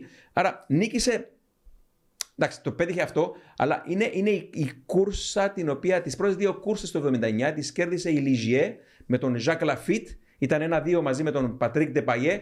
Και παιδιά, μια έτσι όμορφη ιστορία εδώ. Η, η Λιζιέ κέρδισε τα πρώτα δύο Grand Prix της χρονιάς και μετά κέρδισε και μια νίκη μετά στην Ισπανία με τον Τεπαγέ. Δύο Λαφίτ, μία με τον Τεπαγέ και κάπου καταποντίστηκε μετά η ομάδα. Και έτσι μια ωραία αστεία ιστορία λέει ότι εδώ ο τεχνικός διευθυντής της ομάδας καλός φίλος και μηχανολόγος αργότερα του Άιρτον σε ένα στυλό τους, ο Γάλλος, ο Γεράρ Ντουκαρούζ, είχε πει ότι ξέρεις, σημειώσαμε ε, το, το setup του αυτοκινήτου πάνω σε ένα πακέτο τσιγάρων Gitan που ήταν ο χορηγός και μετά χάσανε το πακέτο με το setup και η Leisure δεν, δεν είδε ξανά άσπρη μέρα. Αλλά έτσι όμορφες αναμνήσεις από. Άλλες εποχές, πιο ρομαντικές, ναι, πιο το, απλές. το παλιό Ιντερλάκο. Ναι, ναι, ναι. Πρόσφερε και μεγάλες στιγμές και στη σύγχρονη ιστορία. Ο Μάριος μπορεί να θυμάται για το 2007 με το Kimi Ράικον. Πες μας την Νίκη, ιστορία. νίκη του Ράικονεν. Το 7 στο Ιντερλάκο. Το 7. ναι. Ήταν τότε που ήταν το, σκάνδα, το, Α, το σκάνδαλο με κατασκοπία. τον κατασκοπίας της Μακλάρεν με τη Ferrari. Ο Μάριος ξέρει και αρκετές λεπτομέρειες για το σκάνδαλο να μας πει αν θέλει μετά. Ήταν εμ, είχα μηδενίσει τη McLaren από το πρωτάθλημα κατασκευαστών. Έμειναν οι βαθμοί στον Χάμιλτον και στον Αλόνσο που ανταγωνίζονταν τότε το Kimi Raikkonen για το ποιος θα πάρει το πρωτάθλημα. Ο... Πρωτάθλημα πιλότων πλέον. Ναι, το από πρωτάθλημα κατασκευαστών είχε μηδενιστεί η Η McLaren. McLaren και πήγε στη Ferrari με την BMW να τερματίζει αν δεν απατώ με δεύτερη τότε. Είχε κάτι προβλήματα ο Χάμιλτον παρολίγο να εγκαταλείψει, δεν επέλεγε, δεν κατάφερε να επιλέξει ταχύτητα. Το μονοθέσιο έπαιζε πολύ πίσω στην κατάταξη. Και έδειξε ο Ράικονεν Κα- Συγγνώμη, καλό παράδειγμα εδώ σου πήρα αυτό που λες. Φύγαμε από τις εποχές Άρτον Σένα. Δηλαδή πλέον με τα πάντω στο τιμόνι, Ναι. ο πιλότος δεν μπορούσε να, Να επιλέξει επιλέξει. μία σχέση και να την κρατήσει μέσα. Δηλαδή αυτά που προλάβαμε που μπορούσαν οι πιλότοι να κάνουν αυτά τα αντραγαθήματα για να κερδίσουν ένα Grand Prix. Και λέμε, είμαστε, είμαστε πολύ τυχεροί που τα ζήσαμε. Ε, όχι πως οι σημερινοί δεν, δεν αξίζουν και δεν μπορούν, αλλά είναι εκείνο που τότε μπορούσαν να κάνουν πράγματα, αλλά συνέχισε στην ιστορία. Ναι. Ήταν άτυχος ο Σερ Λούι που έπαιζε τόσο πίσω. Ακούστηκαν και κάποιες φήμες οι οποίες δεν ευσταθούν όμως να τονίσουμε. Μμ. Με το ότι έγινε επίτηδες. Δεν, δεν ευσταθούν. Ναι. Απλά δεν μπορούσε να επιλέξει, φαίνεται και από τις ρυθμίσεις στο τιμόνι, ότι άλλαξε διάφορες ρυθμίσεις ώσπου να επιλέξει ταχύτητα. Και δίσε ο Κίμι Ράικονεν τον αγώνα προσπερνώντας το Φελίπια Μάσα στα pits. Αυτό πιστεύω ότι έγινε με κάποιο τάκτ από τη Ferrari για να μην δώσει οδηγίες μπροστά στους παολίστας του Μάσα να κάνει πίσω. Το έκανε με τα Θα pit stops. ξεσπούσε διαδήλωση. Ναι, τα έκανε, ήταν έτσι με αξιοπρέπεια που έγινε. Κέρδισε ο Κίμι Ράικονεν, ήταν ο μοναδικός τίτλος στην καριέρα του. Μια πλούσια καριέρα η οποία θεωρώ ότι αδικήθηκε από τους αριθμούς. Ναι. Ήταν σπουδαίο ταλέντο. Ειδικά τα προηγούμενα του χρόνια, εγώ τον θυμάμαι. Αυτό που λέμε Καταιγιστικός. πάντα, πάντα, δεν θυμόμαστε έναν πιλότο ούτε από το, τα πρωταθλήματα ή το πρωτάθλημα που, που κέρδισε κατά ανάγκη, ούτε καν από τις νίκες πολλές φορές. Το θυμόμαστε από, τη, από αυτό το, τη, τη, τη ψυχή που έβαζαν πίσω από το τιμόνι και τα χρόνια τα προηγούμενα στη McLaren Mercedes. Ε, ήταν ένας ακροβάρης ο Kimi Ράικονεν. 2003 και 2005. Ναι, ναι, ναι. Ο Κίμι ήταν ένας πιλότος ο οποίος το ταλέντο του, δηλαδή το. Πώς να πω, φυσικό ταλέντο naturale. ναι. Ήταν από τους πιλότους που δεν βγαίνουν εύκολα ακόμα και σήμερα. Είναι απίστευτα μεγάλο ταλέντο. Θα τον λάτρευε ο Έντζο Φεράρι. Αυτό είναι δεδομένο. Δεδομένο. Ήταν και ωραίος ο χαρακτήρας του. Εμένα μου άρεσε ο, ο Κίμι που ήταν διαφορετικό. Λακωνικός, αλλά πάντοτε με αυτό το χιούμορ και παλιάς σχολής Ναι. πιλότος. Εντάξει, δεν είναι τυχαίο που ήταν ήρωας του ο James Hunt, ο Βρετανός γνωστός πιλότος τη δεκαετία του 70. Και να πούμε ότι η Ferrari Playboy. έχει να πάρει τίτλο των, κατασκ... των οδηγών Έκτοτε. από τότε. Ναι, ναι, ναι, ναι, Από ναι. τότε. Ναι, η Ferrari έχει να πάρει τίτλο πιλότων ε, από το 7, έχει να πάρει τίτλο κατασκευαστών από το 2008 και η McLaren, παιδιά, απίστευτο, έχει να πάρει τίτλο, εντάξει, πιλότων από το 8, αλλά έχει να 8. πάρει τίτλο κατασκευαστών από το 1998. Ναι. 98, Ναι, ναι. 98. Απίστευτο πράγμα. Το- Το, το 99 πήρε τον τίτλο η Ferrari. Ferrari, κατασκευαστή. Ferrari, Ναι, ναι, ναι, ναι. ναι. Είναι, ναι, ναι, αυτή η υπερομάδα, η McLaren, είναι πραγματικά ε, εντάξει, απογοητευτική η φετινή χρονιά για την ε, Περιμέναμε McLaren. καλύτερα να Ναι, πούμε. ναι. Ελπίζουμε του χρόνου να βελτιωθεί. Αλλά μιας και είμαστε στη McLaren, να μας πει ο Μαρέος αν θέλει σχετικά κάποιες λεπτομέρειες. Για το τι γίνεται στο walking. Ναι. Ε, εννοείται για το 2007 Είκο- το... Ο- Και, Και για το 7 και εγώ, για εγώ το μιλούσα και για το, walking. για, Ναι. και για το μέλλον, πώς βλέπεις την ομάδα του χρόνου. Α, το μέλλον. Ε, να πούμε ότι ε, φέτος μέχρι τέλος του χρόνου θα είναι έτοιμο το Wind Tunnel της McLaren που σημαίνει ότι το, δύο, το μοντέλο του 2023 δεν έχει εξελιχθεί μέσα στο Wind Tunnel αλλά από το 2024 η McLaren θα έχει ένα καινούριο Wind Tunnel τελευταίας τεχνολογίας πλέον ε, το πρόβλημα της McLaren ήταν ότι όταν το 2009 είχαν αλλάξει τα μονοθέσια, δηλαδή προς την υπτέρυγα, είχε πλατίνη με τα αποτελέσματα τα πτερίγια να είναι outwashers παρά inwashers. Όταν λέμε outwashers σημαίνει ότι το αέρας κατευθύνεται γύρω από το λαστικο παρά τα inwashers που ο αέρας κατευθύνεται από μέσα από το λαστικό. Δηλαδή αν δούμε μια MP44 υπάρχει πιο μικρό πτερίγιο μπροστά γιατί ο αέρας κατευθύνεται μέσα στους τροχούς, όχι από έξω. Το πρόγραμμα που είχε η McLaren το μεγάλο της πρόβλημα που ο λόγος που η McLaren τα τελευταία 10 χρόνια τη βλέπουμε να μάχεται για να πάρει κάποιες ε, νίκες στην πίστα είναι ότι το, η αεροσύνα κατά είναι αρκετά στενή. Όταν είχαν βάλει για πρώτη φορά το μονοθέσιο του 60% του Θα σου 2000 λέω, είναι κλίμακας 60% έτσι. είναι 60% τα που μπαίνουν Και στην συγγνώμη, Μαρία, αεροσύραγγα. μιλάμε τώρα σχεδόν από τότε που χτίστηκε η νέα βάση, το MT, μιλάμε για 20 χρόνια Ναι, ναι, αεροσύραγγα. το 2000... Υπερσύγχρονη μεν, αλλά πλέον Ναι. γερασμένη για δεδομένα. Ακριβώς. Όπως και το simulator. Θεωρείται το simulator McLaren απαρχαιωμένο. Θεωρείται ότι είναι παγιάς τεχνολογίας πλέον. Ε, υπόψη ότι υπάρχουν δύο simulators στη McLaren. Υπάρχει ένα simulator στο McLaren Racing, αλλά υπάρχει και ένα τελευταία ζημιά simulator στο McLaren Applied, το οποίο δίνεται σε οδηγούς που τρέχουν στο LMP να μπορούν να, να κάνουν rent, δηλαδή να πληρώσουν κάποια αρκετά χρήματα και να έρθουν στη McLaren να δοκιμάσουν τον εξομοιωτή, αλλά αυτός είναι της McLaren Applied Technology, όχι του, του Racing.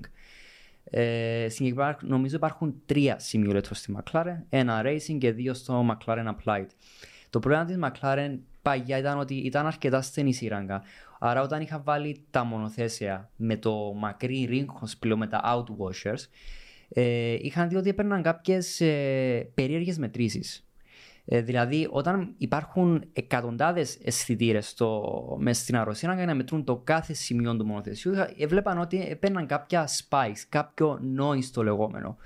Το ότι είχαν δει στη McLaren ήταν ότι όταν ο αέρας κατευθυνόταν στον μπροστινό ρίγκο στα outwashers, έστειναν τον αέρα στα τυχώματα του wind tunnel, Α. έκαναν bounce και ξανάρχονταν πίσω. Δημιουργώντας στο μονοθέσιο. δίνες από το πουθενά. Ακριβώς.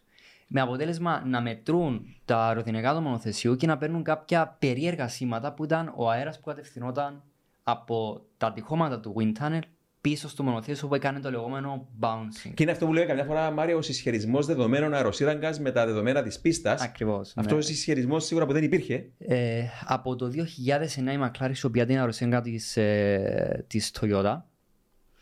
Ε, που, εντάξει, Στην κολονία, έτσι. Στην κολονία, ναι. Που δεν είναι αρκετά βολικό. Ο, υπάρχουν δύο-τρει ε, engineers, technicians στην αεροσύναγγα να πρέπει να ταξιδεύουν συνεχώς στην ε, Toyota για να δοκιμάσουν την αεροσύναγγα. Άρα από του χρόνου θα έχουν in-house ε, είναι η ίδια αεροσύραγγα, απλά το κομμάτι που μπαίνει το μονοθέσιο πλέον έχει πλατίνη. Απλά έχουν πλατίνη την αεροσύραγγα για να μην έχουν το πρόβλημα με τα outwashers τα λεγόμενα. Πάντως για κάποιες από εκείνες τις εποχές, ο Πίτερο Προδρόμου, υπεύθυνος αεροδυναμικών της McLaren τότε, ε, μου έλεγε ότι εξομοίωναν τότε κάτι που δεν έκαναν όλες οι ομάδες στη McLaren.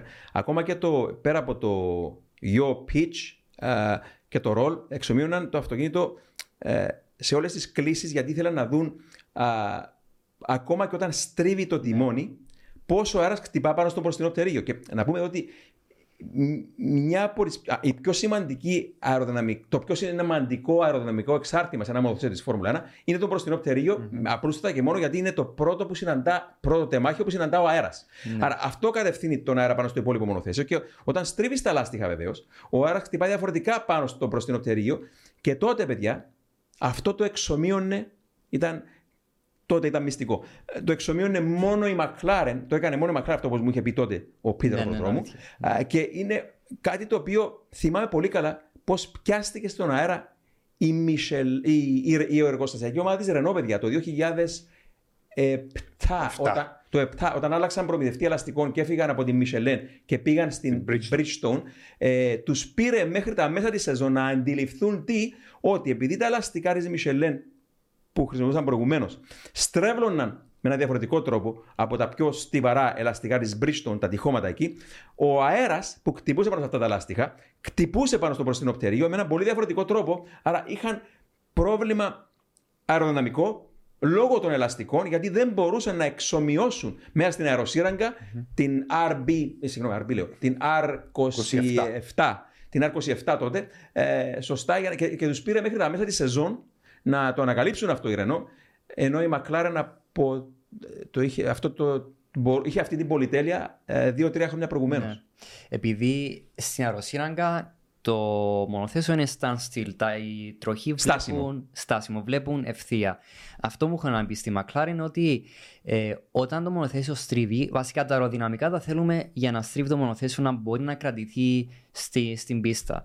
Αλλά όταν στρίβεις, πλέον τα, οι τροχοί αλλάζουν κατεύθυνση. Άρα δεν είναι το ίδιο μονοθέσιο όταν οι τροχοί βλέπουν ευθεία στην αεροσύνακα με το να αλλάξει τροχούς. Άρα ήταν, ε, ήταν μια καινοτομία που σκέφτηκα στη McLaren όπως ε, δεν είναι επειδή Και δούλευα. να πούμε, για- παιδιά, να, συγγνώμη Μαρία, να τονίσουμε εδώ ότι μιλάμε τότε για την υπερομάδα της McLaren που όταν ο Πίτερο Προδρόμου και ο Έντρια Νιού πήγαν στη Red Bull και ανακάλυψαν πόσο πίσω ήταν η Red Ναι. Bull σε σχέση με την McLaren από πλευράς εργαλείων και τεχνολογίας και υποδομών. Και να πιστώσουμε άλλη μια φορά τον Κύπρο, Κύπρο συμπατριώτη μας που άλλαξε γιατί ήταν πολύ hands-on, προσγειωμένος άνθρωπος, πολύ χαμηλών τόνων. Ε, δεν θα μιλήσει πολύ για τον εαυτό του ίδιος, αλλά γνωρίζω εγώ από πρώτο χέρι από συνάδελφους ότι ήταν, ήταν, ήταν hands-on πάνω σε όλα. Πώς έφτιαξε την υποδομή αυτή της Red Bull για να προοδεύσει και να πάρει τους τίτλους που πήρε στη Φόρμουλα 1 ο, ο Πίτερ Προδρόμου.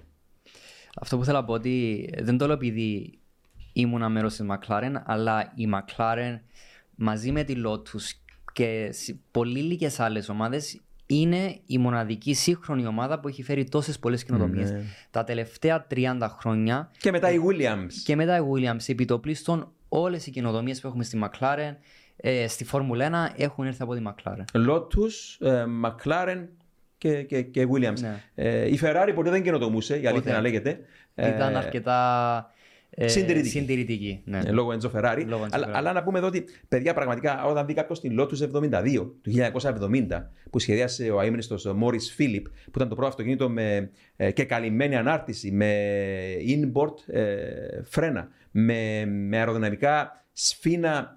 α, με, με, ε, με μονοκόκ, με μ, άτρακτο ε, μονοκόκ. Μόνο Ναι, αυτό. ναι, ναι, ναι. Ναι, ναι, ναι, που ήταν, τότε ήταν πολύ πολύ μπροστά για την εποχή της. Ε, και όταν κοιτάζεις ένα μονοθέσιο Φόρμουλα 1 σημερινό, ε, κοιτάζεις πάνω του διάφορα σημεία και λες: Ευχαριστώ τον Colin Chapman. Αυτή είναι η ιδιοφυα της Lotus που όλα είναι πολλά από τα πράγματα. Είναι εξέλιξη ε, των ιδεών του, του αείμνηστου Colin Chapman που πέθανε τον Δεκέμβριο του 1982 πριν από 40, 40 χρόνια επέτειος. Και δεν ήταν μόνο τα αεροδυναμικά που σχεδιάζει ο Τσάπαν. Είχε και μονή με το χαμηλό βάρος. Ου, Που ναι. βοηθά τρομερά τα αγωνιστικά αυτοκίνητα, πόσο μάλλον τα μονοθεσία τη Φόρμουλα 1. Αυτός είναι ο πρώτος που έδωσε σημασία η- η- σε υπερβολικό βαθμό στο βάρος που λέγαμε και σε προηγούμενα podcast ότι εάν δεν, όταν ένα αυτοκίνητο δικό του τερμάριζε την κούρσα και δεν έσπαζε τέλος πάντων μόλις τερμάριζε, σημαίνει ότι ήταν υπερβολικά στερεό. Α, Ήθελε να είναι τόσο ελαφρύ το μονοθέσιο που να, που να μπορεί να κερδίζει χιλιοστά του δευτερολέπτου αναγύρω. Αυτός ήταν ο, ο Colin Chapman. Μα είναι σωστή η Ναι, τακτική αυτή και για τη φθορά του ελαστικού και για τη φθορά κυβωτίου, κινητήρα. ε, Αυτά όμως τα ανακάλυψαν αυτές οι ιδιοφυίε την εποχή που η αυτοκινητοβιομηχανία και η υπόλοιπη βιομηχανία, αν θέλετε, έκαναν μεσάνυχτα. Ναι, ναι. Που- που- Η Φόρμουλα 1 αυτή ήταν πάντοτε. Πάντοτε ήταν και πάντοτε θα μείνει ως η- ο βασιλιάς καινοτομίας. Είναι η μέκα του μηχανοκίνητου αθλητισμού η Φόρμουλα 1. Ο Κόλι Τσάπμαν και ο Ρον Ντένις, αυτό που λένε ήταν πάντα και ο Μπέρνι Έκλειστον εννοείται, ήταν πάντα 10 χρόνια μπροστά από όλους στον Grid. Πάντως, έτσι για να κλείσουμε και μια ακόμα ιστορία από Βραζιλιάνικο Grand Prix. Παιδιά, θυμάστε ποια ήταν η μόνη φορά στην ιστορία, ή όχι η μόνη, αλλά η πρώτη ίσω φορά που ε, μπήκε ένας πιλότος στα πίτς και του άλλαξαν αντί τέσσερις εντός εισαγωγικών τροχούς, του άλλαξαν πέντε. Το 89 στο Rio de Janeiro ο Νάιτζελ Μάνσελ που του άλλαξαν και τιμόνι. Γιατί ήταν, ήταν, ήταν η χρονιά όπου ο ίδιος λέει την ιστορία ότι όταν έκαναν δοκιμαστικά πριν από την έναρξη της σεζόν, η Ferrari 639 αρχικά και μετά 640 δεν μπορούσε να συμπληρώσει περισσότερους από 7 συνεχόμενους γύρους. Έσπαζε πάνω του το κυβότιο. Και ο Μάνσελ λέει την ιστορία. Πάμε στο πρώτο γραφείο στο Rio de Janeiro. Κάνουμε δοκιμαστικά παρασκηνιακά πρωτού ξεκινήσει το τρίμερο. Και εκεί συνεχίζει τα προβλήματα της η Ferrari. Τέλος πάντων, δεν αντέχει το μονοθέσιο. Και βρίσκει, λέει, τυχαία έναν πιλότο της British Airways, ο Μάνσελ, μεταξύ, εκεί στο πάτο. Και μ, συμφώνησαν ότι τι ώρα φεύγει η πτήση. Του λέει, ξέρω εγώ, και ο Μάνσελ θα έφευγε από την πίστα προτού τελειώσει η κούρσα. Διότι ποτέ δεν άντεχε η Ferrari πάνω από 7 γύρους. Η κούρσα στο Rio de Janeiro, στην Τζακαρεπάκο, ήταν για 60 γύρους τότε. Και τι έγινε, παιδιά, άντεξε το κύβολο ταχύτητο για 60 γύρους. Απλά είχε κάποιο πρόβλημα στη μέση του αγώνα και σκαρφίστηκαν και άλλαξαν τιμόνι. Το πετάω μάλιστα, του βάζουν ένα καινούργιο, το εφαρμόζουν πάνω και συνεχίζει και κερδίζει την κούρσα. Και θυμάμαι κάτι άλλο έτσι παράξενο που γίνεται εκείνο τον αγώνα. Ε, το τρόπε που του έδωσαν είχε πάνω εχμηρά. Ε, μ, το μέταλλο ήταν εχμηρό και μάτωσε τα χέρια του. Αν είναι μετά από αυτό το, όλο το, το δράμα πίσω από το τιμόνι, του έδωσαν ένα κύπελο που μάτωσε τα χέρια του. Μάλιστα. Ήταν ε, ε, εχμηρό μέταλλο τέλος πάντων. Και είναι αυτή η ιστορία και βέβαιω έχασε την πτήση εννοείται. Κέρδισε την κούρσα, έχασε την πτήση. Ε, Σπουδαία Ήταν, ιστορία. ήταν τον ντεπούτο των Paddles στη Shit. Φόρμουλα 1 διαχειρός του θρελικού σχεδιαστή του Βρετανού του Τζον Μπαρνάρτ για την Ferrari το 89. Και αυτό το έκανε καθαρά για αεροδυναμικό σχεδιασμό του μονοθεσίου. Αλλά είναι αδιανοητό στις μέρες μας να φανταστούμε μονοθέσιο της Φόρμουλα 1 χωρίς paddle shift. Ναι, Είναι σπουδαία τεχνολογία και πρέπει να ευγνωμονούν οι ομάδες της Φόρμουλα 1 τον Μπαρνάρτ για την καινοτομία αυτή. Και ξέρεις, όσοι- όσοι ζήσαμε αυτή τη μεταμόρφωση της Φόρμουλα 1, είναι πραγματικά έτσι. Μας λείπουν εκείνα τα χρόνια που βλέπαμε καινοτομίες που ήταν εξόφθαλμες και τόσο έντονες και από ομάδα σε ομάδα διέφεραν τόσο πολύ τα μονοθέσια. Που και ερχόμαστε σε ένα σημείο που σχεδόν τα πάντα ε, στο, μόνο στο έμπειρο μάτι διακρίνεις ε, μεγάλες διαφορές. Ε, Τις μικρές διαφορές εννοώ. Ναι. Ε, δεν το επιτρέπουν ούτε και οι κανονισμοί. Ακριβώς, Όπως ακριβώς. επίσης ότι και τα εργαλεία που χρησιμοποιούν οι ομάδες, αλλά και η, η τεχνική αυτές οι διάνοιες που εργάζονται στη Φόρμουλα 1 ε, πετυχαίνουν το, το μέγιστο ανάλογο του budget που έχουν στα χέρια τους ή των εργαλείων που έχουν στα χέρια τους. Ναι. Λοιπόν, παιδιά, έχετε κάτι τελευταίο να προσθέσετε; Οτιδήποτε για. Ανυπομονούμε για την κούρσα στη χώρα του, του βασιλιά στη, της Φόρμουλα 1 στη Βραζιλία. Είναι μια πίστα που μπορώ να πω ότι δεν έχει στροφή που να είναι χωρίς κλίση. Η, το Ιντερλάκος όλες οι στροφές έχουν κλείσει. Και τι γραμμές, συγγνώμη που σε διακόπτω Σπύρο, στο 2016 ο Max Verstappen με την ε, εκείνος ο φοβερός αγώνας στη, στη βροχή, οι ανορθόδοξες γραμμές τους, εκείνες τις παράξενες στροφές, μάγος. Ο Max Verstappen τότε με έκανε να σιγουρευτώ ότι θα γινόταν πρωταθλητής και σύντομα μάλιστα. Είναι, χρειάζεται μεγάλο ταλέντο να εντοπίσεις το βρεγμένο που κρατά, Νερό. διο- που κρατά νερό και που όχι, διότι τότε ο Max Verstappen ήταν 20 ετών. Ναι. 20 ετών. Και να μπορέσει να διακρίνει τις γραμμές αυτές ήταν απίστευτο. Στην πρώτη του χρονιά με τη Red Bull. Στην πρώτη του χρονιά με τη Red Bull και μικρό παιδί, είναι 20 χρόνων, είναι παιδί είναι ακόμα. Είναι ε, μια πίστα η οποία συνήθως προσφέρει βρεγμένους αγώνες και συναρπαστικού συνάμα όταν έρθει η βροχή. Δηλαδή εξομοιώνον- εξο- εξισώνονται οι διάφορες των μονοθεσίων και μετρά το ταλέντο. Σε έτσι περιπτώσεις θα δούμε ένα φοβερό Verstappen, φοβερό Αλόσο, φοβερό Χάμιλτον που είναι μια τριάδα τρομερή στο βρεγμένο. Αν βρέξει, συνήθως έχει και safety car λόγω Ναι. των πολλών περιστατικών που συμβαίνουν.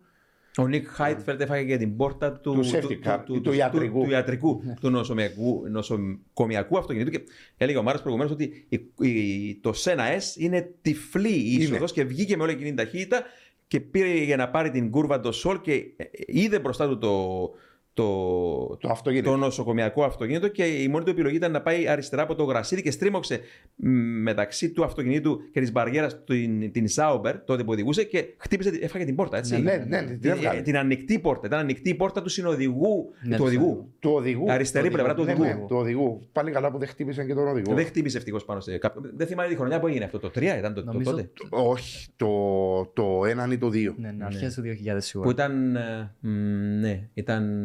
Μαζί Δεν- με τον Κίμη.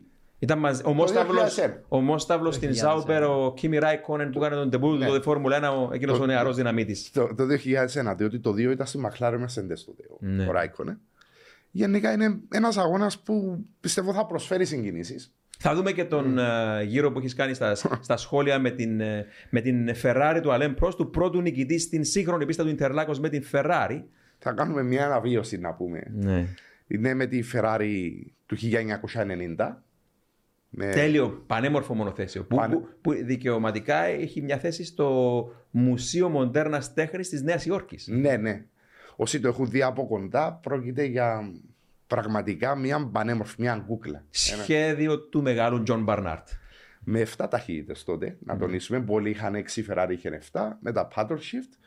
Το βρήκα στον εξομοιωτή πιο εύκολο από την MP45V του Σένα τότε.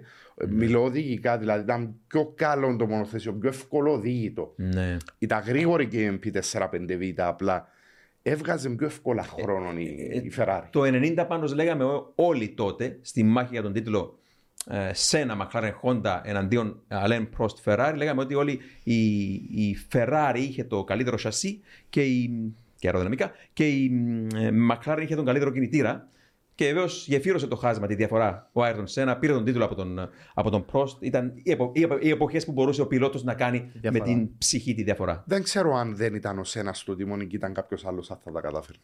Και είπαμε ενάντια στον θρηλυκό, τον πολύ μεγάλο και σπουδαίο Αλέν Πρόστ, με, οπλισμένο με μια τέτοια Ferrari, ήταν και το πρωτάθλημα του 90 ε, άφησε τρομερές αναμνήσεις. Σπου, Σπουδαίες εποχές. Μακάρι να αλλάξει κάτι στην πορεία και να ξαναδούμε ατμοσφαιρικούς κινητήρες. Εμένα αυτός είναι ο καημός μου. Ναι. Δεν δεν με πειράζει τόσο το ότι Μεγάλος- αλλάξαν αεροδυναμικά, αλλά αυτό Καημός. με τους κινητήρες με ενοχλεί. Δεν έχω κάτι με τα ευρετικά συστήματα, απλά προτιμώ την παλιά, την καθαρόεμη παλιά Φόρμουλα 1 ναι. με τους μελλοντικούς ατμοσφαιρικούς. Ναι. Μια εισήγηση που έχω να φέρουν πίσω τους V10. Μαζί σου, Μάρια. Ψηφίστε όλοι. P10. Εντάξει, ε, οτιδήποτε ατμοσφαιρικό λέω εγώ Οτιδήποτε πραγματικά, ατμοσφαιρικό. πραγματικά. Δηλαδή είναι εκείνο που ε, ήμουνα στην ε, Μόντσα τον περασμένο Σεπτέμβριο και ε, άκουγα τα μονοθέσια πόσο βουβά ήταν και σε κάποια φάση είπα κάτι κουφό, παιδιά. Λέω, μακάρι να μην είχα την εμπειρία των παλιών καλών ατμοσφαιρικών κινητήρων για να μην νιώσω τόσο πολύ έντονα, τον- για να μην νιώθω τόσο πολύ έντονα τον πόνο. Ε, δηλαδή, εντάξει, ξέρω ότι όσοι, δε- όσοι δεν άκουσαν αυτούς τους κινητήρες μπορεί να. Ε, δεν ξέρω. Έχουν τη δική τους άποψη, αλλά ε, είναι κάτι που, που λείπει αφάνταστα. Το είπα πολλές φορές. Ε, ε, μέσα σε μια νύχτα έκλεψαν τις- τη φωνή της Φόρμουλα 1. Και όλα αυτά στο, στο βωμό της προόδου της αυτοκινητοβιομηχανίας που δεν έπρεπε να λογοδοτεί καθόλου στην αυτοκινητοβιομηχανία Φόρμουλα. Είναι, ένα, είναι υπερθέαμα. Ε, θέλουμε τον ήχο. Θέλουμε να βλέπουμε μια κούρσα και μιλώ κυρίως όταν πας στην πίστα, όχι από την τηλεόραση που ο ήχος ο ατμοσφαιρικός. Τότε μου έλεγαν πολύ όπως τη μέλισσα μου. και τους κοίταζα παράξενα γιατί ήταν, δεν ήταν όπως τη μέλισσα, ήταν όπως το δεινόσαυρο. όταν, δηλαδή είναι κάτι το οποίο δεν μπορεί από την τηλεόραση να, να ακουστεί. Ο- ο- ο- Ό,τι βίντεο και αν βάλεις σήμερα ατμοσφαιρικού κινητήρα δεν το, ζ- το έχει ζήσει αυτό επί τόπου να ακούσεις εκείνους τους ατμοσφαιρικά θεριά. 2,8, V10, V12, ακόμα και 3,5 λίτρα που είχαμε από το 87 μέχρι το 89. Ε, ήταν το κάτι άλλο. Ε, θέλουμε να Μακάρι. απολαμβάνουμε τη φόρμουλα με όλες τις αισθήσεις. Ναι, ναι. Και είναι, δηλαδή, και για το θεατή, το να ακούει το μονοθέσιο που έρχεται πριν να το δει να έρχεται, από μόνο τους σε εξητάρει. Τώρα έρχεται και δεν το ακούσει περνά. Ναι. Ή το ακούς τέλος πάντων πολύ πιο χαμηλής έντασης. Λοιπόν, επειδή ξέρω ότι θα μιλάμε για ώρες να συνεχίσουμε αυτή, προς Σίγουρα. αυτή την κατεύθυνση. μ, Λοιπόν, παιδιά, άλλη μια φορά να σας ευχαριστήσω που ήσασταν ε, μαζί μου.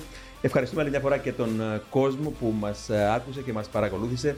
Ε, να ευχαριστήσουμε οπωσδήποτε και τον ε, χορηγό μας, τα ελαστικά της Michelin και την εταιρεία CTC Automotive. Μέχρι το επόμενο επεισόδιο, οδηγείτε όλοι με ασφάλεια.